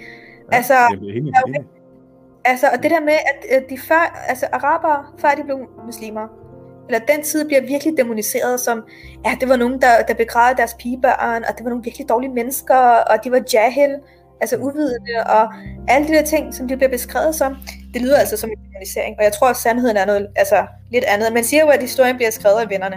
Ja, og det, var, det er jo det samme, som man, øh, man, man oplever i dag, hvis du ser på, hvordan man øh, i visse muslimske kreds, især specielt, som øh, taler demokratiet ned, eller ytringsfrihed ned, eller ligestilling, altså alle de her sekulære værdier, som man jo dyrker her i Danmark, mm. dem bliver talt ned øh, på alle mulige måder. Altså, det er jo ikke, fordi man ikke kan kritisere. Det er, jo, det er jo også det gode ved Danmark, at man rent faktisk kan kritisere demokratiet. Det kan man godt. Uden at blive skudt, uden at blive slået ihjel. Ikke? Det, det, det kan de ikke i rigtig mange muslimske lande. Der er 12, jeg tror, der er 12 muslimske lande i dag, der har dødsstraf for blasfemi, frafald. Det er inklusiv Pakistan. Hvad siger du? Inklusiv Pakistan. Ja, inklusiv Pakistan, ja, lige præcis. Men altså, efter jeg forlod islam, ikke, også, har jeg været så taknemmelig for, at, øh, at jeg er fra Danmark. Altså, jeg tror aldrig, jeg har været så taknemmelig for, at, ligesom at, at bo i Danmark, som jeg har været siden da. Fordi, mm. jo, det, det var dejligt at få SU, mens man gik på gymnasiet og sådan noget, men, men frihed, altså friheden til at, øhm, at, friheden til at gøre det rigtigt, og, og friheden til ligesom, altså friheden til ligesom at sige fra, og vælge mm. sin egen religion, og de der ting, altså det, det er det, der betyder mest. Det der, friheden, den er meget vigtig, den er meget vigtig, synes jeg, og den, det er noget, vi har i Danmark. Ja, det, det kan jeg også rigtig godt forstå, øh, også, øh, også bare i dit tilfælde, altså det der med, hvis du nu havde været i et land, hvor, hvor du havde fået den her nye viden omkring en religion, du hele dit liv har troet var rigtig, og du stod i den der situation, hvis du forestiller dig den, den følelse, du sad med, da du, da du oplevede, at det var forkert, men at du var i et land, hvor du, hvis du åbnede munden om det, eller hvis du gik til en imam og sagde de ting, som du sagde, at så, så var der ikke, så, så fandtes du ikke mere. Ikke? Altså, de, de, de, de eksisterer jo, de lande, ikke? Så jo, ja, klart, jeg er rigtig meget at være glad for i, i Danmark, ja. Jeg har faktisk øh, fundet frem til, at, men ved du hvad der er sjovt med tiden, ikke også? Dengang jeg var 21 år, der troede jeg, jeg var helt alene. Jeg er den eneste i verden. Øh, jeg er den eneste muslim, der ikke gider at være muslim mere. Altså det troede jeg var den eneste person i hele verden, ikke? Men her på det seneste faktisk, hvor der er, især hvor YouTube er begyndt at blive meget populært og sådan noget, mm. der har jeg fundet frem til, at jeg ikke er den eneste. Og der er mange flere, som, altså, der er mm. mange flere i samme båd øh, som mig. Øh, selv i Pakistan faktisk. Ja. Men jeg har fundet ud af, at øh, de pakistanere, der, der ikke gider at være muslimer i Pakistan, det de gør, er, at de går stille med dørene. Mm. Og de, de lader bare som om, at de er ikke religiøse muslimer. Og dem er der mange af jo. Mine, mine, mine egne forældre var, var en af dem. Altså var nogle ja. af dem, ikke? Ja, det, det er der jo også i Danmark, må man sige. Altså, men det er jo så mere de øh, mennesker, der enten vokser op i nogle hjem, hvor der er ris- altså, reelt risiko for, for vold øh, eller andre konsekvenser. Og nogle af dem er selvfølgelig også bare sådan... Jeg, jeg, jeg har aldrig været omgivet sådan af voldelige mennesker på den måde. Jeg har altid sådan været omgivet af, af faktisk meget flinke og meget søde mennesker, og øh, folk, der har været... Altså, jeg har, jeg har for det meste altid du har heller ikke følt nogen udskamning, som sådan, fornemmer jeg i hvert fald ikke, altså sådan øh, fra, fra dine tidligere kredse og venner og Nej. Nej. Nej, men du, du skal tænke, nej, overhovedet ikke, men altså, jeg, har, jeg har ikke oplevet de der ubehageligheder overhovedet. Det eneste, jeg har oplevet, det er, at folk tog det som en fornærmelse, og folk afviste mig, når jeg sagde noget negativt om islam. Jo, men, øh, men det, er jo, det, er jo, det, er også, det er jo også den her fornærmelse, der nogle gange gør, at folk reagerer på en voldelig måde, eller på en, en altså, jeg har jo også kommet til at fornærme folk ved at sige de ting, jeg siger mm. nogle gange, ikke? Også nogen fra Hisbutaria, og, og den reaktion, jeg får fra dem af, det er jo det, er jo det altså det er selve reaktionen. Selvfølgelig bliver folk fornærmet, øh, men det er jo mere reaktionen på grund af den fornærmelse, jeg nogle gange ser som, øh, hvad kan man sige, ja, nogen reagerer voldeligt, andre reagerer bare ved at svine en til, og der er sådan, mm. nogen, nogen korter bare en af og siger, ham eller hende vil jeg slet ikke have noget at gøre med. Altså det, det er jo meget forskelligt fra menneske til menneske, det er klart. Det kommer også an på, hvilken slags mennesker man møder jo. Jeg, jeg er sikker på, at der i muslimske kredse er nogen, der godt kunne finde på at reagere med vold. Jo, jo. Øh, jeg har bare så været heldig og aldrig mødt sådan en type. Men jeg er mm. sikker på, at de er der et eller andet sted. Ja. Øhm, og jeg er også sikker på, at der er de der typer, der, der vil sådan begynde at svine ind til, hvis man sagde noget negativt om islam. Jamen altså, du kan også være sikker på, at hvis du nu var offentlig, altså gik offentlig, hvis nu vi, den, den her podcast var live, og du gjorde det med navn og så videre, og du ikke havde planer om at rejse til Pakistan, men du vil blive i Danmark, så kan du også, altså du kan ikke vide det sikkert, om, om der så er en, der, der føler sig fornærmet selvfølgelig til at starte med, og så vil reagere voldeligt, eller reagere på en eller anden måde, hvis han mm. så dig. Ikke? Det, det, det ved man ikke, altså det, det er jo den risiko, der er ved at tale offentligt om de her ting. Øh, men jeg, jeg ved jo også, i vores forening, der ved vi jo også, at der er rigtig mange, der, der ikke der ikke er muslimer, som er eks-muslimer, nogen som enten har taget valg, ligesom du også har, og så ikke er det mere, og egentlig bare gået stille med døren, kan man sige, øh, og andre, som, som stadigvæk lever den her dobbeltrolle, øh, og prøver på at finde en eller anden måde at finde et mod til at, at tage springet, hvis man kan sige det. Og nogle de prøver at finde en måde at leve med det på begge måder. Ikke? Det er sådan lidt... Der er stadig nogle ting, der, som jeg synes er voldsomt provokerende. Sådan noget som for eksempel her på det seneste. Jeg ved ikke, om du har lagt mærke til det, men øh, på Facebook er der mange, der har lavet sådan en... Mange af mine fædre i Pakistan og sådan noget i hvert fald, de har i hvert fald lavet sådan en profilbillede, hvor der, der står... Øh, øh, øh, Muhammad, the, the Prophet of Peace. Har du set det der profil? Jo, jeg har set sådan nogle, der lavede det. Ja, det Muhammad, my, my Prophet, eller I love ja. my Prophet, og sådan nogle ting. Er det dem, du tænker på? Ja, lige præcis. Ja. Det var fordi efter det der, der skete i Frankrig, hvor det er, at... Øh, ja. ja, efter ja, det, det har de... lige efter det, ja. Lige præcis. Ja, og så, så har alle bare i hvert fald mange af mine familiemedlemmer, de har bare sat det der på deres profilbillede, for at vise, at de støtter profeten. Ja, ja og, og, og, og det, det clasher jo fuldstændig ikke med, med hele ideen om ytringsfrihed, fordi man i, i Danmark jo slet ikke kan forstå, hvordan man kan hylde en profet, lige efter at der er en, et, et menneske, et levende menneske, en lærer, der er blevet halshugget. Uanset, altså, ikke? Så, det, det, det, ja det det. Og det er også det, jeg synes, der er så grotesk. Det er også derfor, jeg synes, det var så voldsomt provokerende, at, at de sætter de der profilbilleder op af, jamen, uh, respect the prophet of peace, og religion of peace, og de der ting. Jamen, hallo, der er altså et menneske, der er blevet slået ihjel i Frankrig. Mm. Og I sidder bare og, og tager det som en fornærmelse, at det her, det er, et, øh, det er et angreb mod profeten og sådan noget. Jamen, tag nu for helvede sammen. Det var, ja. Den var ikke i 2006 med Mohammed-tegningerne, kan du huske det? Mm. Jamen, det, der var det, er, det er jo ikke noget nyt, men det er jo også fordi, man netop får lært, at, at, øh, at Koranen er perfekt, islam er perfekt, profeten er perfekt. Det, når man får det indoktrineret fra starten af, og især hvis det er noget, man er opvokset med som barn, hvis man sådan er opvokset lidt ligesom med dine forældre, også mine forældre et eller andet sted, ikke? det der med, at det, det fylder ikke så meget, så, så tror jeg, det er nemmere at vikle sig løs af det, men hvis du er opvokset i et hjem, hvor det altså bare er fra barns ben af, er blevet banket ned i hovedet på dig, at det er perfekt, det er perfekt, det er perfekt, ingen kritik, mm. altså det, det er et no-go at kritisere, fordi det er perfekt, så kan du også se, så clasher det på et tidspunkt, når man vokser op i et, i et land som Danmark eksempelvis, eller i Frankrig, hvor der er ytringsfrihed, hvor man må tegne, hvad man vil, hvor man må sige, hvad man vil, ikke? så kommer det ja, til at ja, gå galt. Og jeg, jeg, var netop, jeg gik nemlig, netop også rundt og troede, at, det her, at profeten var perfekt og sådan noget, men flere, især de der hadiths, jeg læste, der tænkte jeg bare, at det her det er det værste lort, jeg nogensinde har læst. Altså, men jeg vil ikke sådan nogle, altså, jeg prøvede sådan at lægge bånd på mig selv med tankestop og sådan noget, men det var den, den, jeg sad og tænkte, at det her det er det værste lort, jeg nogensinde har læst. Mm. Og det her, det, det lyder ikke som en person, jeg har lyst til at møde. Altså, Mohammed der.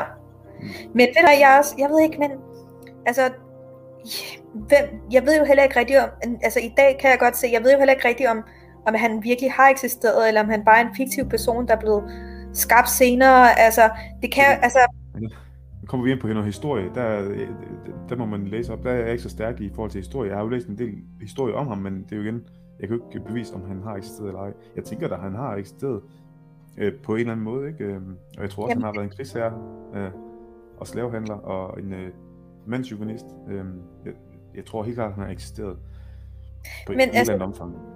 Ja, men altså det, det, det, jeg mener, det er, at når du først ikke tror på islam mere, mm. så kan så altså så kan hvad som helst være rigtigt. Altså, det er ligesom om, at så stiller du spørgsmålstegn ved alt. Ja. Har personen overhovedet eksisteret? Mm. Øh, øh, har han ikke, øh, hvordan hænger det sammen? Altså når du ikke tror, når du ikke kan tro på alle de der ting mere, så er det ligesom om, jamen så, bliver du nød, så stiller du nærmest spørgsmålstegn ved alt. Ja. Og jeg begyndte også at stille spørgsmålstegn, men findes der overhovedet en Gud? Mm. Og så begyndte jeg sådan, du ved, før i tiden, så havde jeg, min, min gamle lærer der, Kirsten der, der var religionslærer i gymnasiet, mm. hende der, der altid var meget, meget tolerant. Og, ja.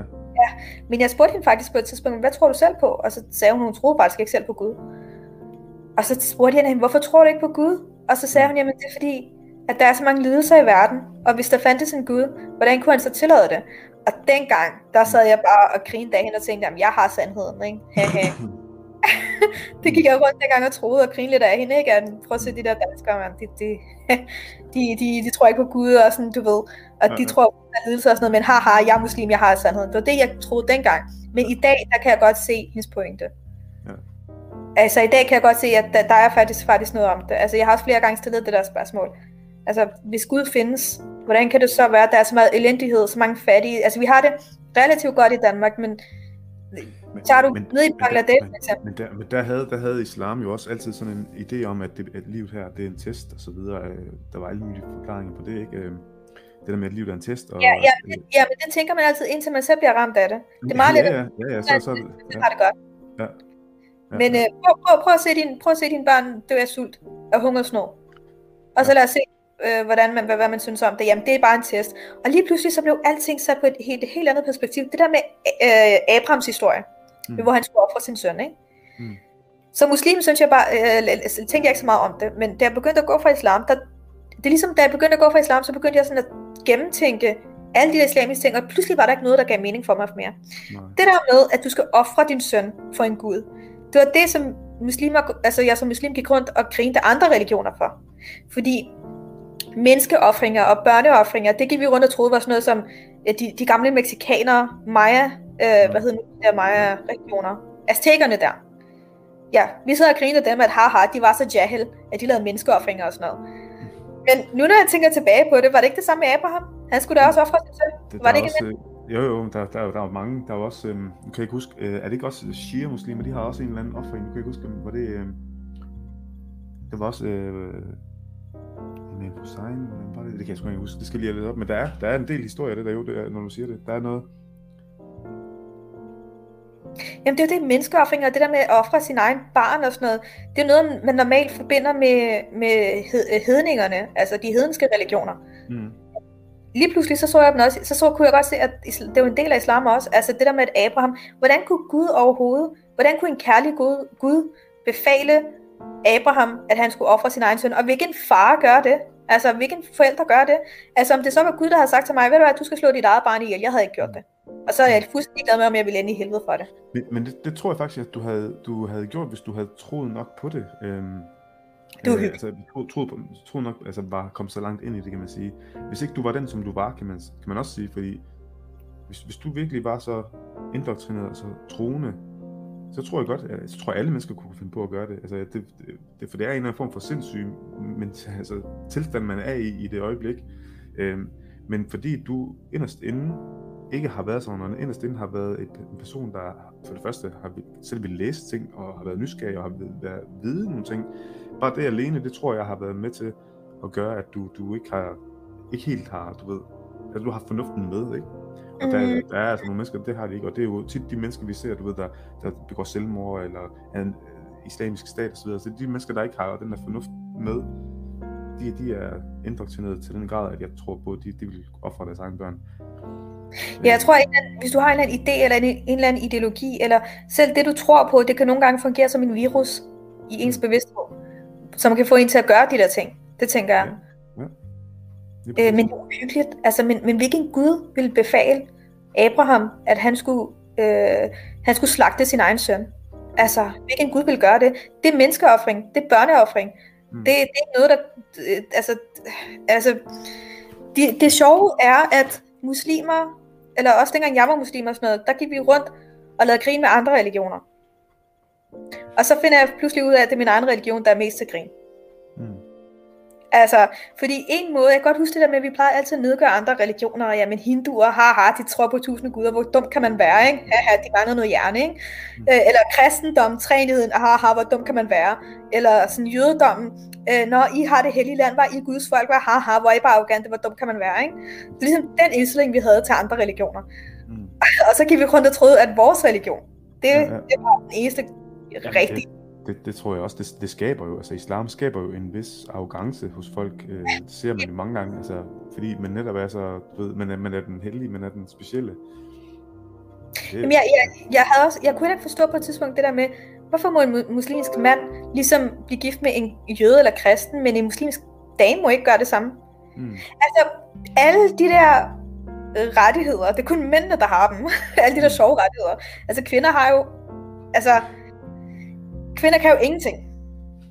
Nej. De kan arve halvdelen. Ja, ja. Kun ja. halvdelen.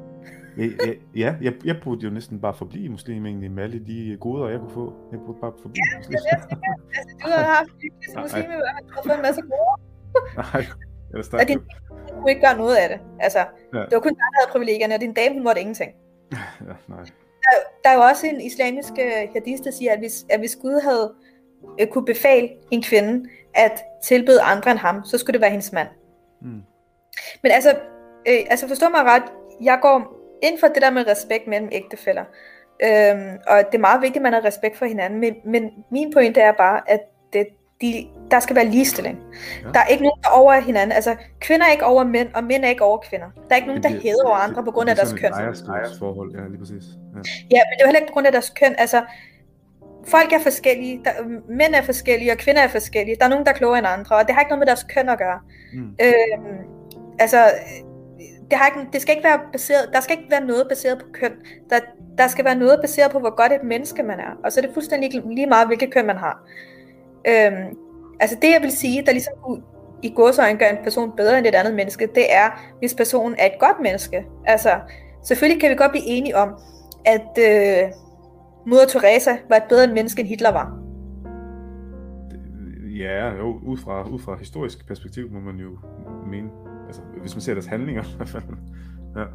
Altså det er det, jeg mener, altså det, det, øh, altså hvor, hvor, godt, hvor god en samfundsborger du er, hvor godt du er som menneske, og hvor meget kærlighed og empati og øh, medfølelse du kan vise til andre mennesker, og hvor meget vi hjælper de svage i samfundet. Altså, jeg vil helt klart mene, at Danmark er en af de bedste lande i verden, fordi vi netop tager hånd om, mere hånd om de svage, end, øh, end andre lande gør. Ja, ja. Og det er ikke fordi, jeg vil lyde arrogant at sidde og sige, at jamen, altså, bare fordi jeg er fra Danmark, så er det det bedste land i verden. Men jeg mener det helt seriøst. Jamen, det, er jo, det er jo det der med, altså, man, man, kan, man kan måle, måle det på, hvor godt et land tager sig af sin svage. Der kan man måle altså, på den måde. Ikke? Og det, og det, det ja. Altså, Danmark ja, og det, er der, ja, derfor synes jeg godt, jeg kan tillade mig at sige, at Danmark er bedre end mange andre lande. Og det er ikke noget, jeg siger ud af arrogance, eller fordi jeg vil vise mig frem, eller sådan noget. Men jeg, jeg synes godt, jeg kan tillade mig at sige, at Danmark er bedre end mange andre lande, fordi at øh, der bliver taget bedre hånd om de svage i Danmark. Mm. Altså, hvis jeg ikke havde men, men, ja. men så kommer vi selvfølgelig også ind på en, en politisk snak, det kan vi måske tage på et andet tidspunkt, fordi så kommer vi selvfølgelig også ind på hele den der, ja, hele den konflikt, der er i, i, når der kommer så meget islam til Danmark, som der er, og så den her indstilling med, at vi skal hjælpe de svage, som man gør i Danmark, og hele den her tillidsbaserede måde at, at, at, at drive samfund på, det har jo vist sig, at det, det har ikke fungeret, fordi der er rigtig meget, altså rigtig mange muslimer, som er kommet hertil, som, som har fundet en måde at snyde systemet på, fordi de har fundet ud af, hey, de har blind tillid til, at hvis jeg siger, at jeg er syg, så, så giver de mig penge. Øh, og det er jo ikke nødvendigvis, fordi de er muslimer, de tænker sådan, der kan være alle mulige andre årsager og kulturelle øh, grunde til, at de tænker sådan. Men, men det er bare faktum, at der er kommet rigtig mange, der har, der har snydt systemet og har taget røven på Danmark og, og misbrugt den tillid. Ikke? Men det, det, det er en helt anden diskussion, vi, vi kunne tage. Øh. At det er, at danskere øh, ofte, ofte bliver set som meget godtroende. Og det er de nok et eller andet sted også. Det, og det, er, jo ofte, det er jo ofte, især mellemøstlige, øh, nu ved jeg ikke lige, hvordan øh, pakistansk øh, kultur er, men, men især mellemøstlige, det der med at være, altså der, det, det, det at være god i Danmark, det der med at vise tillid, det der med at, at, at tale stille og roligt og fornuftigt, det bliver jo nærmest set som sådan en svaghedstegn i, i, i, altså blandt araber, ikke? Altså det bliver set som sådan, den, den svans ham der, eller sådan, du ved, hele den der, ikke? Altså, så der er jo der er nogle ting der, der ikke helt kom, er kompatible. Lige præcis. Jamen det har du fuldstændig ret i. Øh, det er det, det samme, tror jeg, og i, i de lande, altså det er det samme i hele, i alle de der lande, at, at når det er, du, du virker for blød og for godtroende og for naiv, og øhm, altså det, det bliver set som svagheder, det er rigtigt mm. nok. Mm. Altså de der danske værdier, især de der socialdemokratiske gamle værdier som solidaritet og øh, alle de der ting, de bliver set som nogle svagheder, fordi mm. i Danmark, der går man Øhm, altså der går vi meget op i, jeg ved ikke om du kender HGO-skolen der på Nørrebro? HGO? Nej. Ja. Nej. Øh, HGO-skolen på Nørrebro, det er sådan en skole, hvor der er, at der øh, nærmest kun er indvandrere, eller sådan efterkommer. Ja. Ikke? Der, er jo ikke, der er jo ikke nogen danskere på den skole. Men der en er en... En ghetto-skole, som man vil kalde det. Ja, lige præcis. Ja. Mm. Og jeg kan godt huske, at der har alt, ved du hvad, den skole der, ikke? der kan jeg bare huske, at de danske lærere, de blev svinet til Altså, der var en eller anden mandlig lærer der, der var blevet kaldt for luder og alt mulige ting sådan, flere gange i løbet af en arbejdsdag. Men mm. det er også fordi, de, de forbinder det med svaghed, at du kan gøre de der ting. Altså i et arabisk land, der kan du slet ikke gøre de der ting. Jamen lige præcis, også bare det, de kommer jo fra, de kommer fra hjem, hvor de netop ikke kan sige sådan til deres far, uden at de får tæsk eller et eller andet, og så kommer de op og møder en mand, som, som faktisk øh, er, en, altså, taler stille og roligt og prøver at få fornuft ind i dem, og så ser det som svaghed der. Ja, og også fordi der er flere af de der lærere, som øh, har brudt sammen og begyndt at græde og sådan noget foran dem, mm. fordi at de ikke vidste, hvad de skulle, hvordan de skulle hjælpe dem. Altså jeg kan huske, altså, på den der HGO-skolen, de der danske lærere, der begyndte der, det var fordi, de tænkte, at vi skal hjælpe de her unge mennesker, og det gulderåd det hele, altså vi giver dem en klub, og vi giver dem et fristed, de kan være, og vi giver dem noget psykologhjælp, eller whatever det er, de går rundt og tror, ikke? Mm. Øh, og det, det bliver det jo set som en svaghed. Og så udnytter de det, og så, ja, Altså det, vi, de havde... det, er jo, det er jo, og helt klart, og, og der, har, der tror jeg, at det igen, nu kommer vi ind på en politisk snak, det kunne vi faktisk snakke rigtig længe om, men vi skal faktisk til at afslutte det nu. Øh, men det, det, og vi kan komme ind på rigtig gode øh, snakke med det der, fordi der, der er en masse politisk der i, som jeg gerne vil snakke om, men det er ikke mig, der skal snakke, det er din historie. Øhm, jeg synes, det har været rigtig, rigtig spændende at høre din historie, og øh, hvis, du, hvis du har noget her på faldrebet, du gerne vil, vil tilføje, så synes jeg egentlig bare, du skal gøre det, gøre det nu her, fordi jeg, jeg synes, øh, du, din historie været rigtig spændende, det var rigtig spændende at lytte. Øh, og jeg ønsker dig alt det bedste fremover. Tak skal du have. Tak. Altså jeg vil bare sige, at øh, det jeg vil sige før, det er, at øh, vi, vi skal være meget taknemmelige for, at vi bor i Danmark. Øh, det jeg prøvede at sige før, det er, at i Danmark, altså nu når jeg ser tilbage, øh, det betød faktisk meget, at jeg fik SU, mens jeg gik på gymnasiet. Øh, og de der små ting, som vi bare har taget for givet, det har faktisk betydet meget, når jeg, når jeg kigger tilbage på det. Og det der med, at vi fik en gratis uddannelse, jeg tror ikke, jeg havde kunnet øh, jeg kunne have taget en universitetsuddannelse, som jeg har taget, hvis det var fordi, at jeg, jeg havde mulighed for at få SU, og så en gratis uddannelse. Ikke? Øhm, og i forhold til, og i, i det hele taget er Danmark et trygt samfund. Øhm, og jeg, det der med, men, altså jeg vil helt klart sige, at vi skal alle sammen være meget taknemmelige, taknemmelige for, at vi bor i Danmark. Øhm, der er ting, så mange ting, vi tager for givet her, øhm, som faktisk, øh, som, altså som, som gør en meget stor forskel, men som vi bare ikke tænker over. Og så religionsfrihed, det er noget, vi virkelig skal værne om. Folk, de skal have retten til at tro på den religion, de gerne vil, men de skal også have retten til at forlade den igen. Altså, hvis, hvis jeg fik, nu har jeg ikke nogen børn, men hvis jeg fik nogle børn, og de sagde til mig, altså, vi vil gerne være muslimer. Jeg har haft det fint med det. Det må de gerne. Altså, godt nok havde jeg indvendigt sagt, øh, men jeg vil ikke jeg vil ikke sådan, men jeg, jeg går ind for religionsfrihed. Mm. I må gerne være det. Jeg havde ikke afskåret dem, jeg havde ikke udstødt dem, jeg havde ikke... Men du, du, havde, alligevel, du, havde, du havde alligevel udfordret dem lidt, tænker jeg. Det vil jeg i hvert fald gøre. Jeg vil udfordre dem lidt på deres, øh, altså, på deres Jeg tror, jeg havde lange, lange samtaler med dem.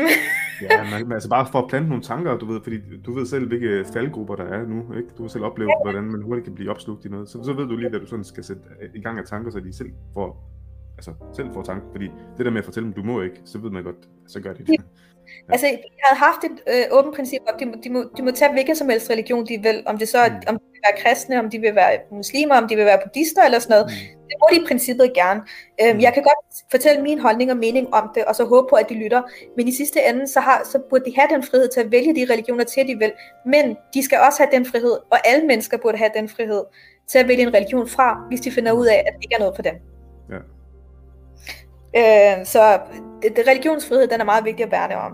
Og det gælder selvfølgelig også, at det gælder inklusive muslimer. De burde selvfølgelig også have den frihed til at tro på islam, hvis det er det, men, men de har ikke, de skal, øh, men de, de burde også have den frihed til at forlade islam igen. Ja, jamen det, det falder jo lige i ånd med, med vores forening og vores podcast og hele, hele vores, ikke? Dine afsluttende ord. Det synes jeg er fedt. Tusind tak, fordi du vil være med. Øh, selv tak. Du må have det godt. Jo, vi, vi, kalder du, vi kalder dig jo Maliha i dag. Ja. Maliha, ja. Ja. Så tusind tak, Maliha. Øhm, tak fordi du vil dele din historie med os. Øhm, og øh, til jer, der lytter med derude, øh, vi, øh, vi, I kan jo finde den her på Spotify og på øh, iTunes og Google Podcast, og der hvor I nu godt kan lide at høre podcast, der vil I kunne finde den. Og øh, hvis der sidder nogen derude, som ligesom Maliha også har øh, noget på hjertet vil fortælle, så skal I være velkommen til at kontakte os. Øh, vi øh, lytter gerne, og vi prøver at sætte det op. Og jeg skal nok prøve at lade være med at blande mig for meget, hvis det bliver politisk, selvom det er godt nok svært for mig. jeg skal bare lytte. Jeg skal huske at lære at lytte. Tusind tak, fordi du var med med det her. Selv tak.